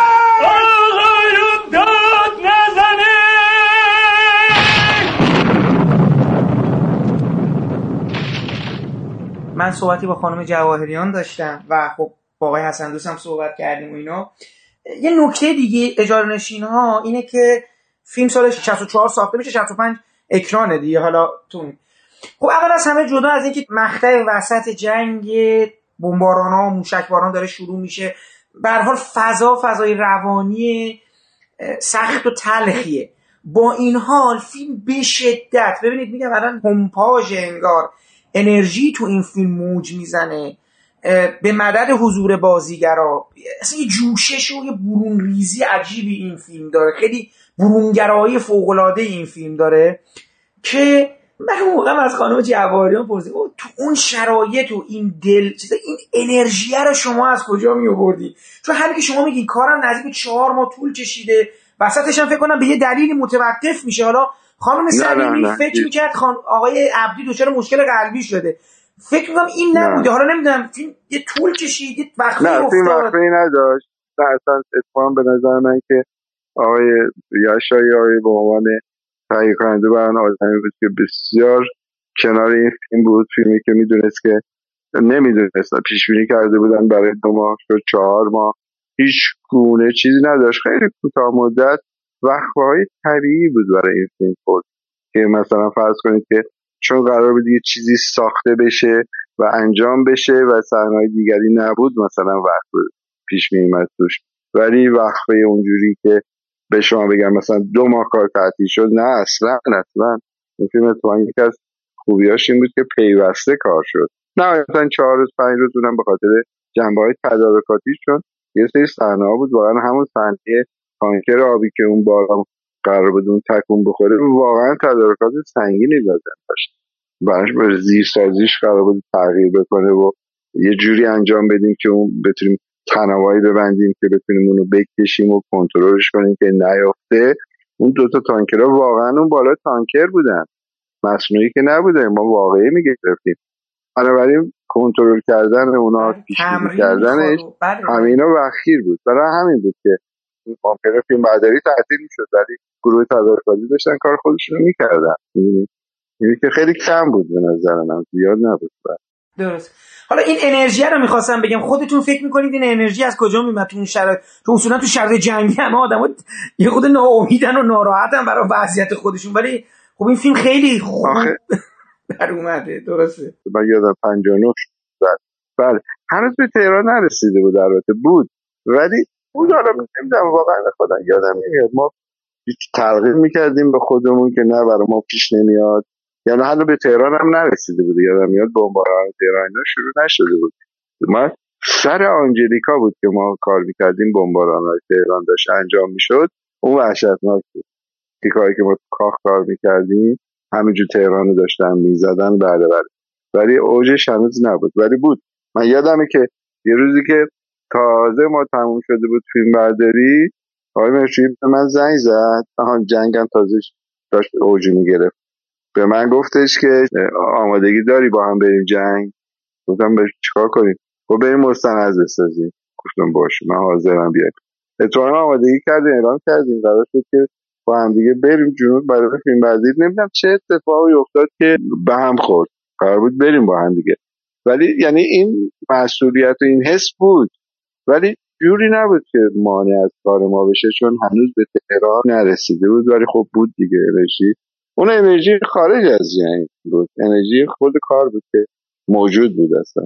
به لحاظ اینکه کار کار پربازیگری بود و همه حرفه‌ای و همه در بهترین حالت خودشون زنا مردا زندیات خیرآبادی از اون ور زندیات حامدی تحمورس بعد این ور انتظامی و سرشار بله. اکبر عبدی و رویگری و ایرج راد و همه همه سرشار فوق العاده. می‌خوام ببینم که به نظر شما کدوم یکی از اینا بهتر بوده؟ یعنی از از زاویه دیده کسی کارگردان. می‌خوام شما پیک میگن بستتون رو انتخاب کنید اون بهترین رو در بیارید. والا نمی‌تونم بگم. خیلی سخته. این چون تو این مجموعه آدم باید بشینه اینا رو بشکافه. ولی من میگم من اینا رو همه رو به صورت لانگ شات دارم می‌بینم. دیگه همه رو کنار هم دیگه می‌بینم. ولی خب طبیعتا آقای انتظامی برجسته بود واقعا از نظر اجرا و شخصیت یا خانم نادره. اینا به خاطر نوع شخصیت هایی که تو فیلم بودن غالب بودن برجسته تر بودن شاید در کنارش آقای رادم همونقدر مثلا اهمیت داشت کارشا ولی خب جلوه های اونا محدودتر بود به نسبت چیزی سرشار. حالا سرشار چطور بود؟ یه خود در سرشار بگین های تو اون شخصیت واقعا جالبی های سرشار اصلا به این سرشار آدمی بود که از خودش جدا نمی‌شد. سرشار همون سرشاری بود که شما تو صحنه اپرا می‌دیدین توی خوانندگیش می‌دیدین. اینجا هم همون بود. یه آدم فوق العاده شفاف ساده و بدون چی میگم بهش؟ نمی‌تونم لغتی بگم. اصلا انگار که یه بلور بود که کاملا همه جاش پشتش دیده می‌شد. هیچ گونه خست و خاشاکی توش نبود. اصلا شخصیتش شخصیت خیلی خالصی بود. و همین دلیل هم بود که این یه بچه بود. اینو بعد من تو آقای کشاورز مرحوم دیدم مرحوم یه بچه شخصیتش. خیلی اینا خالص بودن. و این باعث می‌شد که به راحتی همه دستش میداختن به خاطر و من یادم یه جاهایی مهرجویی مثلا واقعا نه که بخواد دست می‌داده باعث می‌شد که صحنه ما واقعا از خنده بمیریم. ترکیب اکبر عبدی با سرشار شما فکر کنید که دو تا آدم کاملا پرکنترل من یادم یه صحنه بود که این آقای سرشار که اون تشتابه گرفته بود سرش که اینجوری داره اینو هی میچرخونه آب میریزه روش. دوربینای بیه می‌دونی که وقتی شما قطع می‌کنی یه بوق می‌زنه. و مرشی یواشکی به من گفتش که بوق دوربین رو ببند. من می‌خوام که کات کنم دست تو رو فشار میدم. شینات اینجوری کنارت اینجوری می‌کنم. تو قطع کن دوربینو یعنی فیلمو قطع کن. ولی بذار سرشار ادامه بده. شما باورتون نمیشه. سرشار حس می‌کرد که کارگردان کات نداده. هی اینا رو میبود بالا هی میریخ میبود بالا میریخ هی میبوده اینا هم همه داشتن از خنده ریسه می‌رفتن. ولی خیلی آدم عجیب غریبی بود سرشار خیلی شخصیت خیلی خاصی بود. و یکی از محورهای پیوند آدم ها بود توی اجانشنا وجودش باعث شده بود که همه آدم ها یه جوری با هم دیگه خیلی نزدیک می شدن و انتظامی هم که پوستن این قسمت داشت. همه رو هم میشستون و فیلم عجیب غریبش این بود که با این همه آدم بدون هیچ گونه چلنجار بدون هیچ کنتاکت بدون هیچ گونه بحثی بدون هیچ گونه درگیری که بعضی از فیلم هستن که نمی‌دونم دیدین که کار به کتککاری هم می‌کشه مثلا دعوا و قهر و از این بازی. اصلا یه چنین چیزی نداشت شاید خود فضای مفرح داستان به نظر من تاثیر گذار بوده. باعث شده بود مثلا مردم فیلم هارور که کار نمی‌کردن داشتن یه فیلم مفرح خیلی شاد داشتن کار می‌کردن بازیگرا بقیه هم همه شادی بهشون منتقل می‌شد و همه داشتن لذت میبردن از کار. فوق العاده فیلم بدون حاشیه بود ضمن غافل نشین که تهیه کننده نقش خیلی مهمی داشت این خیلی مهمه من اینجوری که با خانم جواهریان صحبت کردم متوجه شدم که آقای کنی به عنوان مدیر تولید در کنار حالا تهیه کننده نقش بسیار مثلا نقش مهمی در یعنی نه تنها در مورد این فیلم این میاد همینجور جلو تا فیلم های دیگر آقای مرجویی. یه جور حالت من اینجوری احساس کردم پدرانه داره فیلمو جمع و جور می‌کنه اون تو اگه هرچی هم... ببینید آدم ها انرژی مثبتشون رو همیشه به فیلم هم منتقل می‌کنن. یعنی شخصیت آدم مثبتی بود و همین رو منتقل می‌کرد و همین همراه بود با فیلم. با آدما همراه بود. می‌دونست با من چه رابطه ای باید داشته باشه با آقای مرفی چه رابطه ای داشته باشه با بازیگرا چه رابطه ای داشته باشه. این همراه بودنش تو فیلم های من خیلی زیاد کار کردم با ایشون. همیشه داشت خدا حفظش کنه. خیلی آدم مثبتی حالا همین نکته هم که گفتیم من فقط در تکمیل صحبتتون بگم اصلا کل این چیزی که ساخته میشه به نظر من توی اجاره نشین ها به نظر من الان که حالا ما صحبت فرمودین که دیجیتال و فلان ببینید یه چیزایی هست با تکنولوژی نمی‌تونی دیگه درستشم یعنی الان شما هر چی بذارید من شخصا حاضرم سرمم بدم. اصلا الان بهترین های سینما ایران هم به نظرم جمع کنید. اون حس و حال و انرژی و اون تیم بازیگری به قول انگلیسی ریپلیسبل یعنی نمی‌تونید جایگزین ندارید براش نمی‌تونی. الان یه ساختمون بسازید وسط شهر. اگه مصنوعی در نیاد و اینا. بخواین یه اجاره نشینا توش در بیارید. با این مجموعه بازیگرایی که من الان تو سینما ایران می‌بینم که خیلی هم بازیگرای خوبی هستن ها. ولی بله، نه زنش نمی‌تونه. به نظرم نه. ببین آره درسته. چیزی که میگین درسته. به خاطر اینکه اولا اینکه خب حالا بحث دیجیتال رو من کار ندارم. ولی هر اثر هنری حتی یه نقاشی یه شعر حاصل زمانه خودشه. فرض کن دوشون خانم دانشور. مگه ممکن الان نوشته بشه؟ یعنی خانم دانشوری با یک موقعیت اجتماعی خاص اون دوره در اون دوره این داستان رو نوشته. یا گلشیری فرض کن چهار معصومش رو در یک دوره خاصی نوشته. اینا همیشه یه نشانه های از زمان دارن. چیز اجاره نشینام حاصل دوره است. همونجور که آمریکا حاصل یه دوره است. من قبول دارم حرف شما رو. ببینید اون بحث دیجیتال بحث جداییه. دیجیتال رو اگر به عنوان یک ابزار نگاه کنیم این ابزار به با پیشرفت صنعت رشد می‌کنه. ماشین سالهای مثلا اول 1905 رو با بنز شما سال 2020 میلادی مقایسه بکنیم میزان تفاوت رو می‌تونیم بفهمیم اما روح که نمی‌تونیم تغییر بدیم روح ماشین 1905 متعلق به سال 1905 روح ماشین 2020 اما همشون ماشینه. دیجیتال به عنوان یک ابزار شما نگاه بکنید برای پیشرفته. ولی یه خاصیت داره که عامل انسانی رو داره حس می‌کنه. توی فیلم و سینما اگر به عنوان یه هنر بهش نگاه کنید هنر حاصل انسانه. هنر در واقع واکنش انسان به محیطش. و همیشه میگم که علم چگونگی هنر چراییه. علم چگونگی پدیده ها رو توضیح میده. هنر چرایی ها رو داره میگه. بنابراین وقتی که یه چنین چیزی شما بیاین حذف بکنین فقط فیزیک رو چسبیدین. بله دیجیتال خب راحت فیلم رو خیلی راحت کرده ولی از اون طرف روح فیلم برداری داره از بین می‌بره. یعنی, یعنی اون چیزی که یک نفر یه عنوان یه مدیر فیلم برداری نفس خودش رو وارد فیلم می‌کنه نگاه خودش رو وارد فیلم می‌کنه دیجیتال با رابطه صرفی یکش داره انجام میده. در واقع دیگه عنصر انسانی داره تقریبا توش محدود میشه. اینه که خب برای اگه شما میگین اجاره نشین الان با دیجیتال ممکنه خیلی هم عالی بشه. ولی میشه یه فیلم انیمیشن زیبا خیلی فوق العاده خوب. فیلم دیجیتالی زنده خیلی هم خوب با جلوه های ویژه خیلی پیشرفته تر ولی میشه همون فیلم که الان می‌بینیم میگه چقدر کم روحن چقدر بیروحن. و این با مزه است. من الان دارم می‌بینم تو فیلم های امریکایی چقدر دارن سعی می‌کنن روح رو دوباره پیدا بکنن. یعنی من فیلم اخیر بودی رو دیدم دیدم که چقدر داره سعی می‌کنه بره روح اون فیلم های قدیم رو پیدا کنه دوباره بیاره. فیلم های دهه چهل رو میاره مثلا بیاره. دوباره روح اون دوره رو پیدا بکنه. خب مثلا شاهین مالس رو شما مگه می‌تونیم تکرار بکنیم با دیجیتال؟ نمیشه. میگم میگن این فیلم این مسئله چون زمانه. مسئله زمانی که هر فیلمی حاصل زمان خودشه یه دفعه برای یه کاری من رفته بودم فارابی همون چند سال پیش. به من گفتش که چرا آنجلیکای دو رو نمی‌سازی؟ من برگشتم به گفت با الان با جریان دیجیتال خیلی بهتر از اون موقع میشه ساخت فلان خب گفتم که ببینید ممکنه با دیجیتال بشه آنجلیکای دو رو ساخت. ولی نه محمد بزرگی یا محمد بزرگی اون سال هست نه من آدم اون سال هم نه فریدون حمیدی نه عباس گنجوی هیچ کدوم ما آدم این دوره دیگه نیستیم. تموم شد. اون موقع این مجموعه یک انرژی و روحی داشتن که دمیدن به این فیلم. این فیلم شد. بنابراین هیچ کدوم اون آدم و آدم این دوره نیستن. و اصلا اتفاقا ارزش آنجلیکا در اینه که تکرار نشه. و اگه متعلق به یک دوره است نشانه های اون دوره است.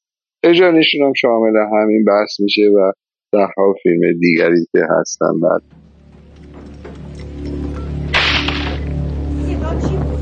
رختم که داره میاد پایین.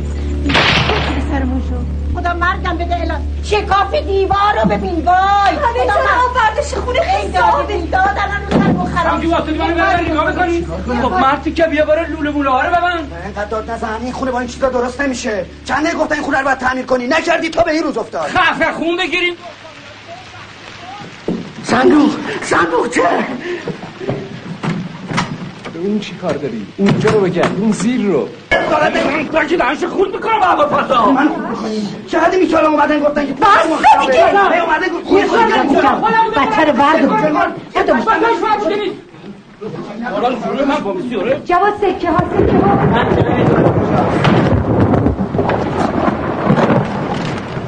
ببینم ببینم.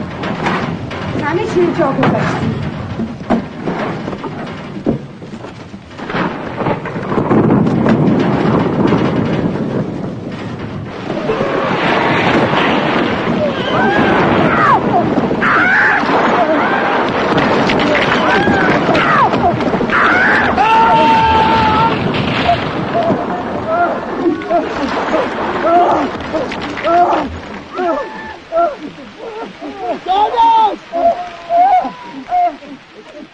اجاره نشین های دو یه جورایی ساخته شده. آپارتمانش اومده 13 که بازم فیلم برداریش با های می‌دونم دو نیست. بله، نه بله، نیست. بله. می‌دونم. می‌خوام بگم ولی اساسا من حالا جدا از اینکه میگم من بعدا دوباره برمیگردم به همکاری شما با آیه صمدی زندیات صمدی که اونم جالبه.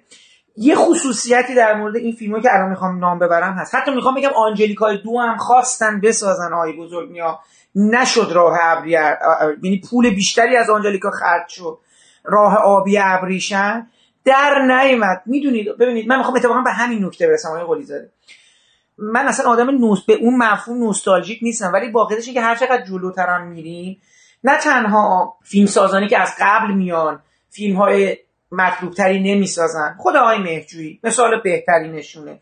آقای کیمیایی حتی فیلم سازه که با انقلاب شروع می‌کنن. آقای ابراهیم حاتمی کیا آقای افخمی من اینا شخصا به خودشون هم گفتم. حتی خانم بنی اعتماد. حتی به یه نوعی میگم آقای عیاری. ببینید همه ما که اومدیم جلوتر اون کیفیت سابق رو نداشتیم. حتی مثلا مهدی صباغزاده. ببینید تو اینا میگم چون باشون کار کردیم. یه نکته خیلی جالبی وجود داره آیه قلیزاده. من شخصا فکر می‌کنم که اول از همه شما نگ- نگاه کنید دهه 60 ما رو چه میزان تنوع ژانری ما داریم. یعنی کشتی آنجلیکا فیلم ماجرا. اصلا این الان من همین الانش اصلا نمی‌بینم همچین جاه طلبی. بماند که باید بشینن آدما فیلمنامه درستی بنویسن.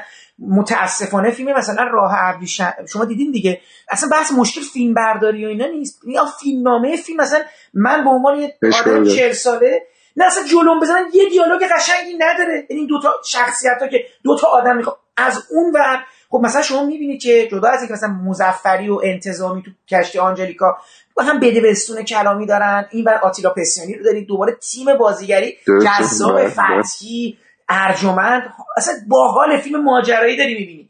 خب یکی این فیلم نامه که اصلا هیچی جاه طلبیه به نظرم کم رنگتر شده. بعد تنوع ژانریه که ما اصلا از بین رفته شما فقط یه سال هفتاد و نگاه کنید فیلمایی که توی جشنواره هست بانوی مهرجویی هست نرگس بنی اعتماد هست ناصر بله، درسته. سینمای مخملباف هست مسافران بیزایی هست. این چهار تا فیلم دلشدگان علی حاتمی هست. ببینید چقدر میره تو تاریخ رفته تو اجتماع اومده این و چقدر آدما می‌خوان حرفای متفاوت بزنن. خود سباقزاده یه خانه خلوت ساخته. اصلا چند تا فیلم الان دیگه تو سینما ایران با حال و هوای مثلا قروق ساخته بشه؟ چند تا مثلا همین آپارتمان شماره 13 هم ساخته نمیشه. من واقعا که بچه‌ها گفتم آقا به نظر شما الان دموده نشده. گفتم والا اینو نمی‌دونم. بعد بشینم دوباره ببینم که دیدم و بعدم هم نیومد. اتفاقا دوباره لبخندی اومد رو لبم و اینا. ولی گفتم اساسا من الان واقعا آرزو دارم یکی انقدر بلند پرواز و رها باشه بیاد یه تیم بازیگری رو اینجوری بکشونه توی یه ساختمون. و بازی کنه این یه خود موقعیت شوخ درست کنه. تمام اون سکانس هایی که مثلا گرجستانی و زنده یاد اسماعیل خواهی تکاری می‌کنن اینا یه شور و انرژی تو این فیلم هاست که واقعیتشو بخوای من تو فیلم های جدید هر چقدر شاید به لحاظ تکنیکی بهتر شده باشن چشم آرات یعنی شاید به لحاظ نور و چیزهای دیگه چشم های ما رو بیشتر به خودشون جذب کنن. مثلا من تو سباقزاده و فخیمزاده و می‌دونید این آدمایی که داشتن تو سینمای بدنه ما فیلم میساختن. یه ایمانی می‌دیدن و سمدی مثلا. اینا الان بچه های ما من نمی‌بینم مثلا اینجوری بخوان به سینما نگاه کنن. اینه می‌دونید غم ماجرا اینه به نظر من. آنجلیکا نمی‌تونه ساخته بشه. بله درست. ببین شاید حالا نمی‌دونم که چقدر مثلا میشه واسه یعنی یک دونه دلیل نباید برای این قضیه پیدا کرد. شاید مجموعی از دلایل شما پیدا بکنید به خاطر اینکه دور از سینما رو در واقع رها نمی‌کنه این سلطه دولت سینما در دهه شست شاید بوده ولی نوشه الان نبوده.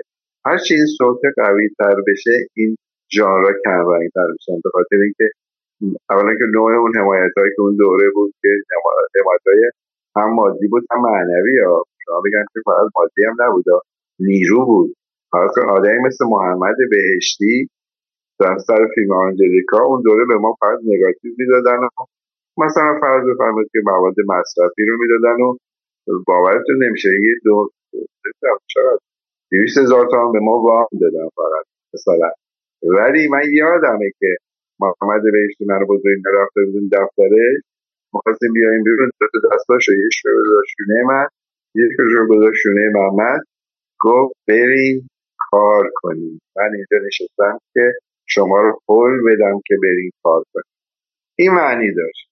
به خاطر اینکه یه سری آدمایی که مال این نظام جدید بودن ولی دلسوز بودن. دلشون مخواست یه حرکت صورت بگیره. همونا کمرنگ شدن. هم از یک طرف دیگری آدمای مثل ماها انرژیاشون زائل شد. ما رفتیم به سنهای بالاتر که انرژی انرژیامون داره کمتر میشه. آقای دکتر نسل جدید زحمت نمی‌کشن. اینا سینما رو اونجوری که ما داریم می‌بینیم نمی‌بینن. و همین باعث میشه که این سینما داره روز به روز داره توهینتر میشه. من یه جایی اینو نوشتم که میشا نمی‌دونم شما تهران بود رو؟ الان بگید شاید من یه چیزی تو ذهنم از ولی فکر کنم الان میشا یه ارمنی بود. که این کارش کارگر لابراتوار بود سنش رفته بود بالا. coating اون موقع یادتون باشه فیلم هایی که پوزیتیو هایی که چاپ شدن فیلم های دوره معمولا این کار می‌کردن. ولی بعدها به خاطر اینکه مانده نگاتیو اپتیک و اینا کم بود فیلم می‌خواستیم به جشنواره برسیم می‌دادیم یه کپی پوزیتیو چاپ شده رو کنارش یه حاشیه خمیر coating و میریخ رو یه باندی درست می‌کرد که صدا رو رو ضبط می‌کردن. این کار میشای این بود که یه دستگاه درست کرده بود خودش اینجا که فیلم رو رد می‌کرد با یه قیف مانند کوچولوی اینو میریخ اونجا. زیر خونه آقای متوسلانی نزدیک فیلمساز زیر پله اون توی جای دو متری این دستگاهشو گذاشته بود این کارو می‌کرد. خب ساعت سه نصف شب زمستون بهمن ما تو یخبندان. ما می‌رفتیم و میستادیم سرما بیرون. تو اون یخبندان وا میستادیم که میشا که عرقش خورده بود مست بود با اون حالت مستیش این فیلم ما رو پرده به پرده ببره اونجا که هر کدومش نیم ساعت طول می‌کشید. مثلا سه تاشو کرده بود بعد می‌رفتیم پرده می‌رسیدیم به جشنواره من اینو نوشتم یه جایی. کدام این بچه های سرما رو تحمل کردن؟ کجا دیدن اینو؟ وقتی می‌دونستن پای دوربین با کامپیوتر همه کاراشونو داره انجام میده. آیا این کارا رو کردن؟ این صدمه ها رو دیدن یا اون کوه دشتایی که ما رفتیم دریایی که ما رفتیم با هلیکوپتر تا نصف بدن بیرون سر شب تمام بدن هم با هلیمات بیرون. این برداری کردیم. کدوم این مرارت رو تحمل کردن؟ بنابراین وقتی که شما رنج نکشین بعد یه کاری ارزشان رو درک وقتی که شما بیل بزنین ارزش باغتون رو می‌دونید ولی از بیرون برین یه باغ گلکاری رو ببینید به به عجب گلایی ها چه بوی باغبانی که اونجا ساعتها بیل زده. آب آورده بعد کاشته گل رو حمایت کرده تا بزرگ شده گل داده شما الان دارید این دوستای جدید ما فقط بوی گل به دماغشون میگم؟ اصل گل رو نمیشته همین باعث میشه که این سینما انقدر داره بیرنگ شه داره بیگوشه خب ما فریادی نداریم بیایم بکشیم رو سر کسی دیگری. ما باید هم به قول شما باید این رو بکشیم که چرا این سینما داره به این روز داره میفته در حد مختلف داره حالا به ببینید آقای قلیزاده حالا من فکر می‌کنم یه ادای دینی به میشا توی میکس مهرجویی صورت گرفته. من درست میگم؟ بله بله بله بله. پس همونه. چه دو تا برادر هستن و حالا میان تو اون لابراتوار و کلا همین چیزی که شما میفرمایید توی یه سکانسی از که جالب هم هست مهرجویی تو اون فیلم یکی از برادرها فوت می‌کنه یا خودش فوت می‌کنه سکته می‌کنه. اون شخصیت. فکر کنم اون اون میشا باشه چون اون فردم ارمنیه و حالا هم که شما میگید خودشه. بله. خب بعد از در حقیقت فیلم موفق اجاره نشین ها که برای من فکر می‌کنم که یک امتیازی برای کلیه عوامل فیلم میاد و فکر می‌کنم حتی شما نامزد بهترین فیلم برداری هم تو اون جشنواره پنجمین دوره میشید و حالا جایزه رو نمی‌گیرید ولی خب به هر حال همین که تلاش شما دیده میشه خب خیلی حائز اهمیته. خب این تموم میشه. شما میرید بلا فاصله سر فیلم شیرک که از قرار معلوم این تجربه تجربه به یه معنا شکست خورده ای میشه چون تصاویر اون شما برای ما بگین دیگه چون این قصه شیرک چیز شد دیگه. خودت حالا حرف و حدیث توی زیاد شده. شیرک خب اصلا به کل یه چیز دیگری بود. یه اتفاقی تو این فیلم افتاد که یه ته اون فیلم یک تجربه تلخ برای من بود. اون دوره ای بود که ما خب شهرستان که می‌رفتیم مثل دیجیتال نبود که شما بخواید فیلم رو ببینید تو شیرو کار می‌کنید و از اونجا باعث با لابراتوار شما ارتباط برقرار کنید. صحنه‌ای داشت که اینا همه توی فضای خیلی تاریک چیز انجام می‌شد. یه سری نگاتیو های جدید کوداک اومده بود که تولرانس بالایی داشت. و ما اینا رو با اینا گرفتیم. یه دوری بود می‌گفتن یه اصطلاحی داشتیم به اسم پوش. این پوش دو تا اتفاق میافتاد. یکی که قبل از اینکه شما برید فیلم برداری یه نور کوچیکی رو تو لابراتوار از جلوی نگاتیو رنگ می‌کردن یه بیس نور خوردگی تو نگاتیو ایجاد می‌کردن. یه push بعدی هم داشتیم که بعدش تو لابراتوار شما می‌رفتیم فیلم هایی که یه کمی فضای تاریک تری داشتن و نور کمتر خورده بودن و با پایین آوردن سرعت ظهور تو نگاتیو فرصت expose بیشتر می‌دادن به من این فیلم چون ما امکان نوری تو اون فیلم نداشتیم با این شرایط فیلم برداری کردیم با راه خیلی محدود روی جوای فیلم صد تا نوشتم چسب زدیم همه کار کردیم نوشت فلان زنگ زدم با آقای نجفی لابراتوار خدا بیامرز. که این اینجوری حواست باشه آره مطمئن باش فلان فلان فلان فلان.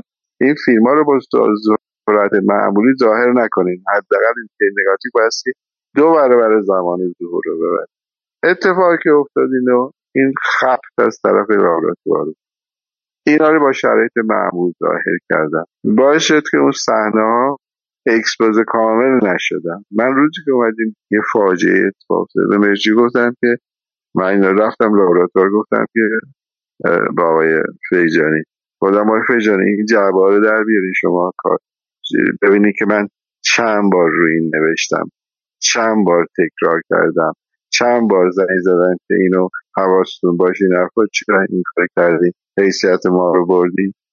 دیگه عذرخواهی نفر گفتم عذرخواهی فایده نداره. به مشتی گفتم که ما الان می‌تونیم راحت بریم توی باخچه ای این صحنه رو یه مقدارش مثلا تکرار کنیم که از این حالت در بیاد. گفت نه حوصله دارم نه پول. که فیلمم خیلی با شرایط خاصی داشت تهیه می‌شد. این بود که اون فیلم یه تجربه خیلی تلخی شد برای من. به خاطر اینکه شما اعتماد زیادی چون خب این اعتماد از آنجلیکا اینا بود که ما اصلا تو آنجلیکا رو دوره کار کردیم که اصلا دوره قحطی پوزیتیو بود. مثلا فیلم چاپ نمی‌شد که ما یه تیکه اینجا دیدن یه حلقه چاپ می‌کردن میفرستادن اونجا. ما می‌دیدیم ما به اعتماد اون لابراتوار این کار رو انجام دادیم. و فکر می‌کردم که بقیه کارم می‌تونه اینجوری بشه. متاسفانه این صدمه رو ما از لابراتوار خوردیم. تجربه خیلی تلخی بود. منم خیلی همیشه تو ذهنم هست این قضیه که اصلا چرا این اتفاق افتاد. زخم ناسوریه به قول معروف. زخم پنهان. این اتفاق تو فیلم چیزم افتاده. تو فیلم آقای کیارستمی با عظیم جوان روح توی فیلم عظیم جوان روح که درختان زیتون. زیتون که با البته حسین جعفریان بعدش فیلم برداری نه نه جعفریان بود عظیم نه ج- جعفریانه یه فیلم بود.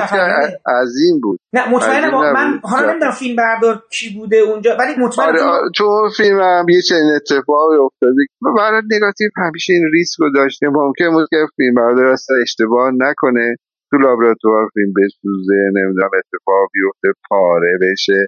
همیشه این خطرات وجود داشته دیگه توی نگاتیو الان تو دیجیتال واقعا این امنیت کاملا دیگه اصلا رفته بالا.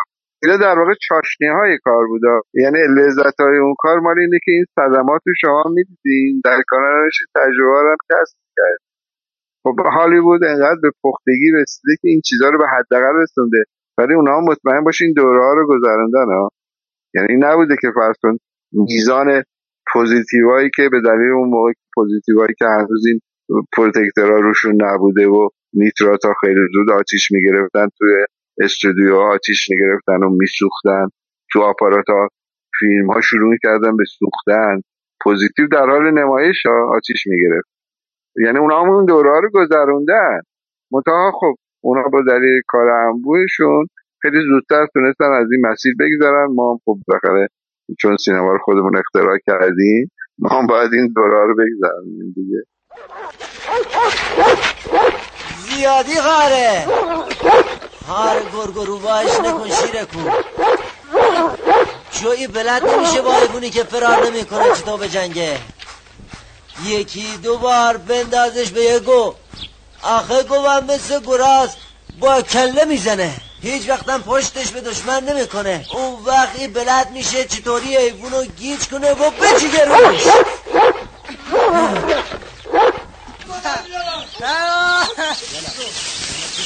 سوراخ های زیر میری.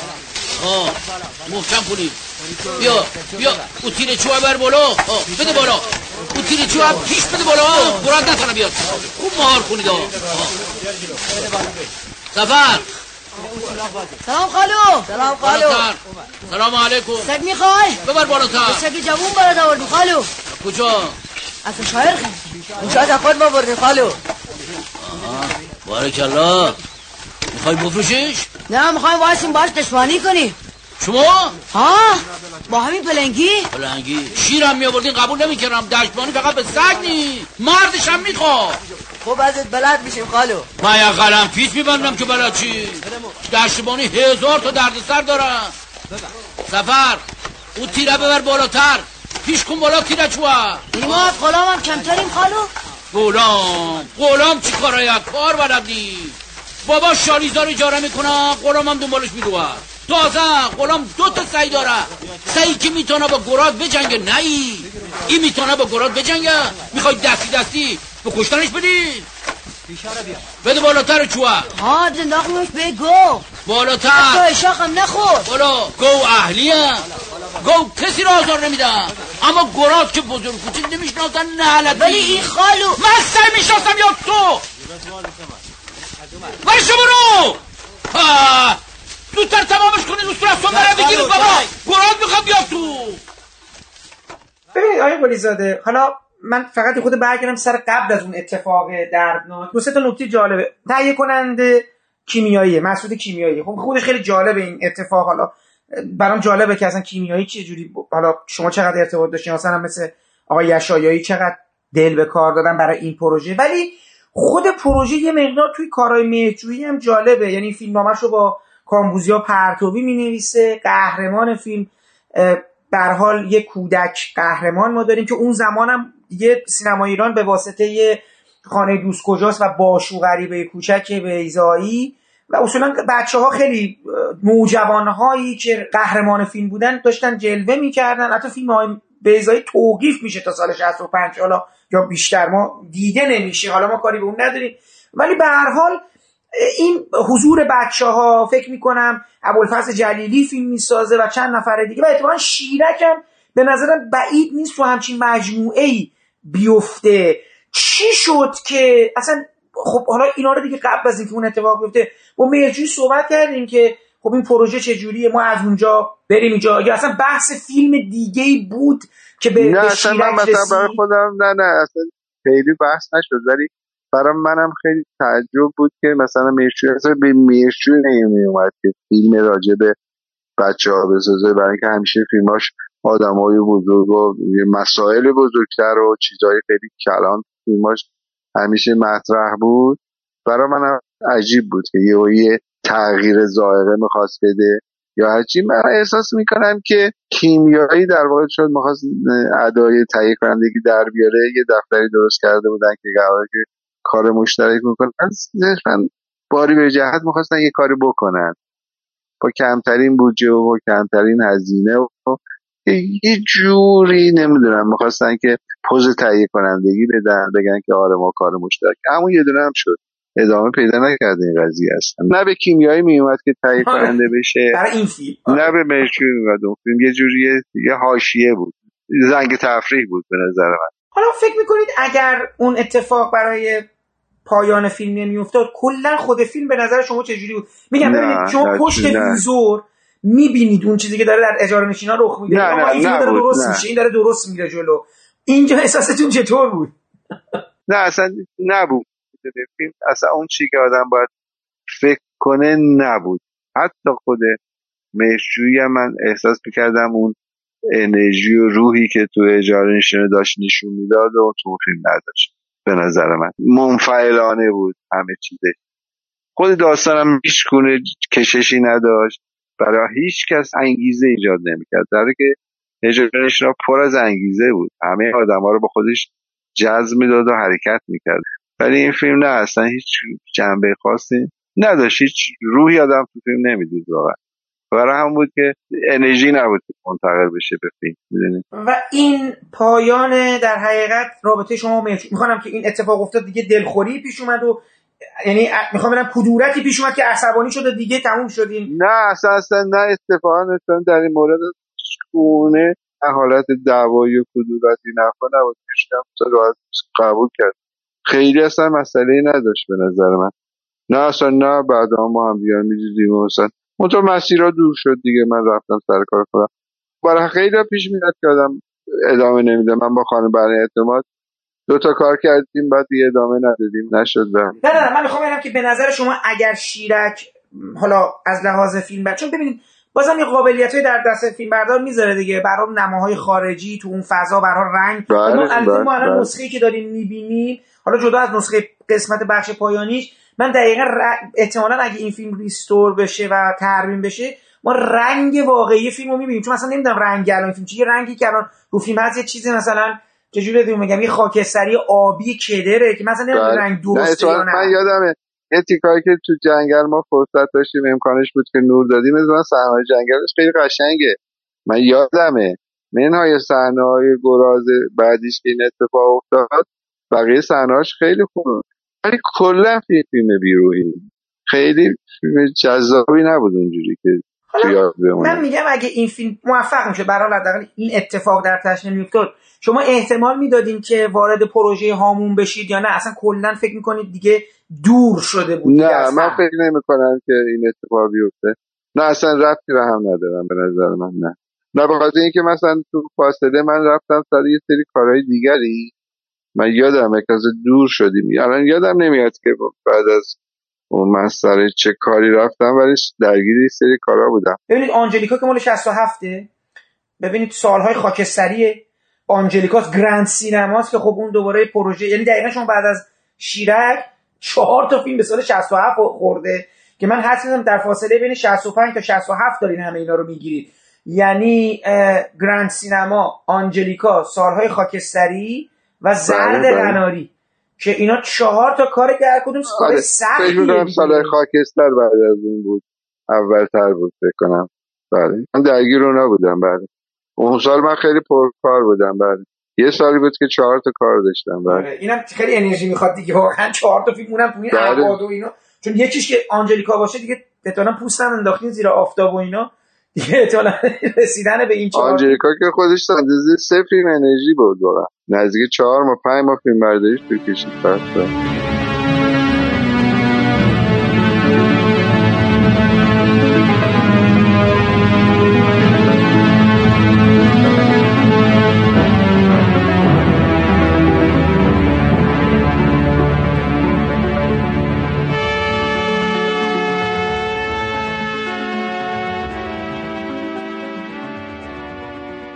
این پادکست هم همینجا به پایان می‌رسه و من امیدوارم بخش نخست صحبت‌های آقای حسن قلیزاده درباره فعالیت‌هاشون در سینمای ایران پیش از انقلاب 57 و همچنین همکاری‌هاشون با داریوش مهرجویی برای شما مفید و شنیدنی بوده باشه.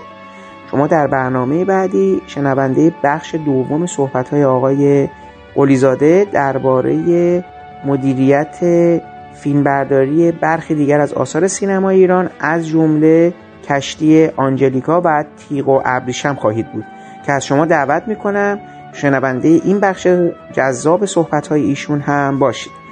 پیش از خدافزی باید از زحمات آقای محمد شکیبا که تدوین این پادکست رو به عهده داشتن تشکر کنم و برای رعایت نصف نیمه حق معلف از قطعات موسیقی استفاده شده در این پادکست نام ببرم.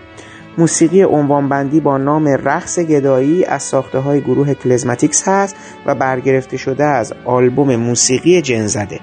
باقی قطعات عبارتند از بخشهایی از گفتگوهای فیلم پستچی نوشته داریوش مهرجویی بر اساس نمایشنامه وویتسک نوشته گئورگ بوخنر با حضور عزت الله انتظامی، علی نصیریان، بهمن فرسی و ژاله سام بخشهایی از موسیقی متن فیلم پستچی ساخته هرمز فرحت بخشهایی از گفتگوهای فیلم اجاره نشین ها نوشته داریوش مهجویی با اجرای اکبر عبدی، عزت الله انتظامی، فریما فرجامی، رضا رویگری، حسین سرشار، منوچهر حامدی، ایرج راد، منیج نیاز سلیمی، یارتا یاران و حمیده خیرآبادی.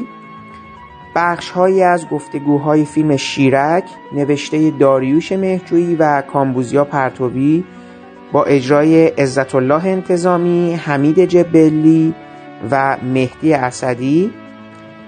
بخشهایی از موسیقی متن فیلم اجاره نشین ها ساخته ناصر چشمازر و من برای پایان این پادکست هم بخشهایی از موسیقی متن فیلم صحرای تاتارها ساخته انیو موریکونه رو برای شما انتخاب کردم که امیدوارم از شنیدن اون لذت ببرید. تا برنامه بعدی ابدیت و یک روز و شنیدن بخش دوم صحبت‌های آقای حسن قلیزاده. خدا حافظ و با هم میشنویم بخشهایی از موسیقی متن فیلم صحرای تاتارها ساخته انیو موریکونه رو.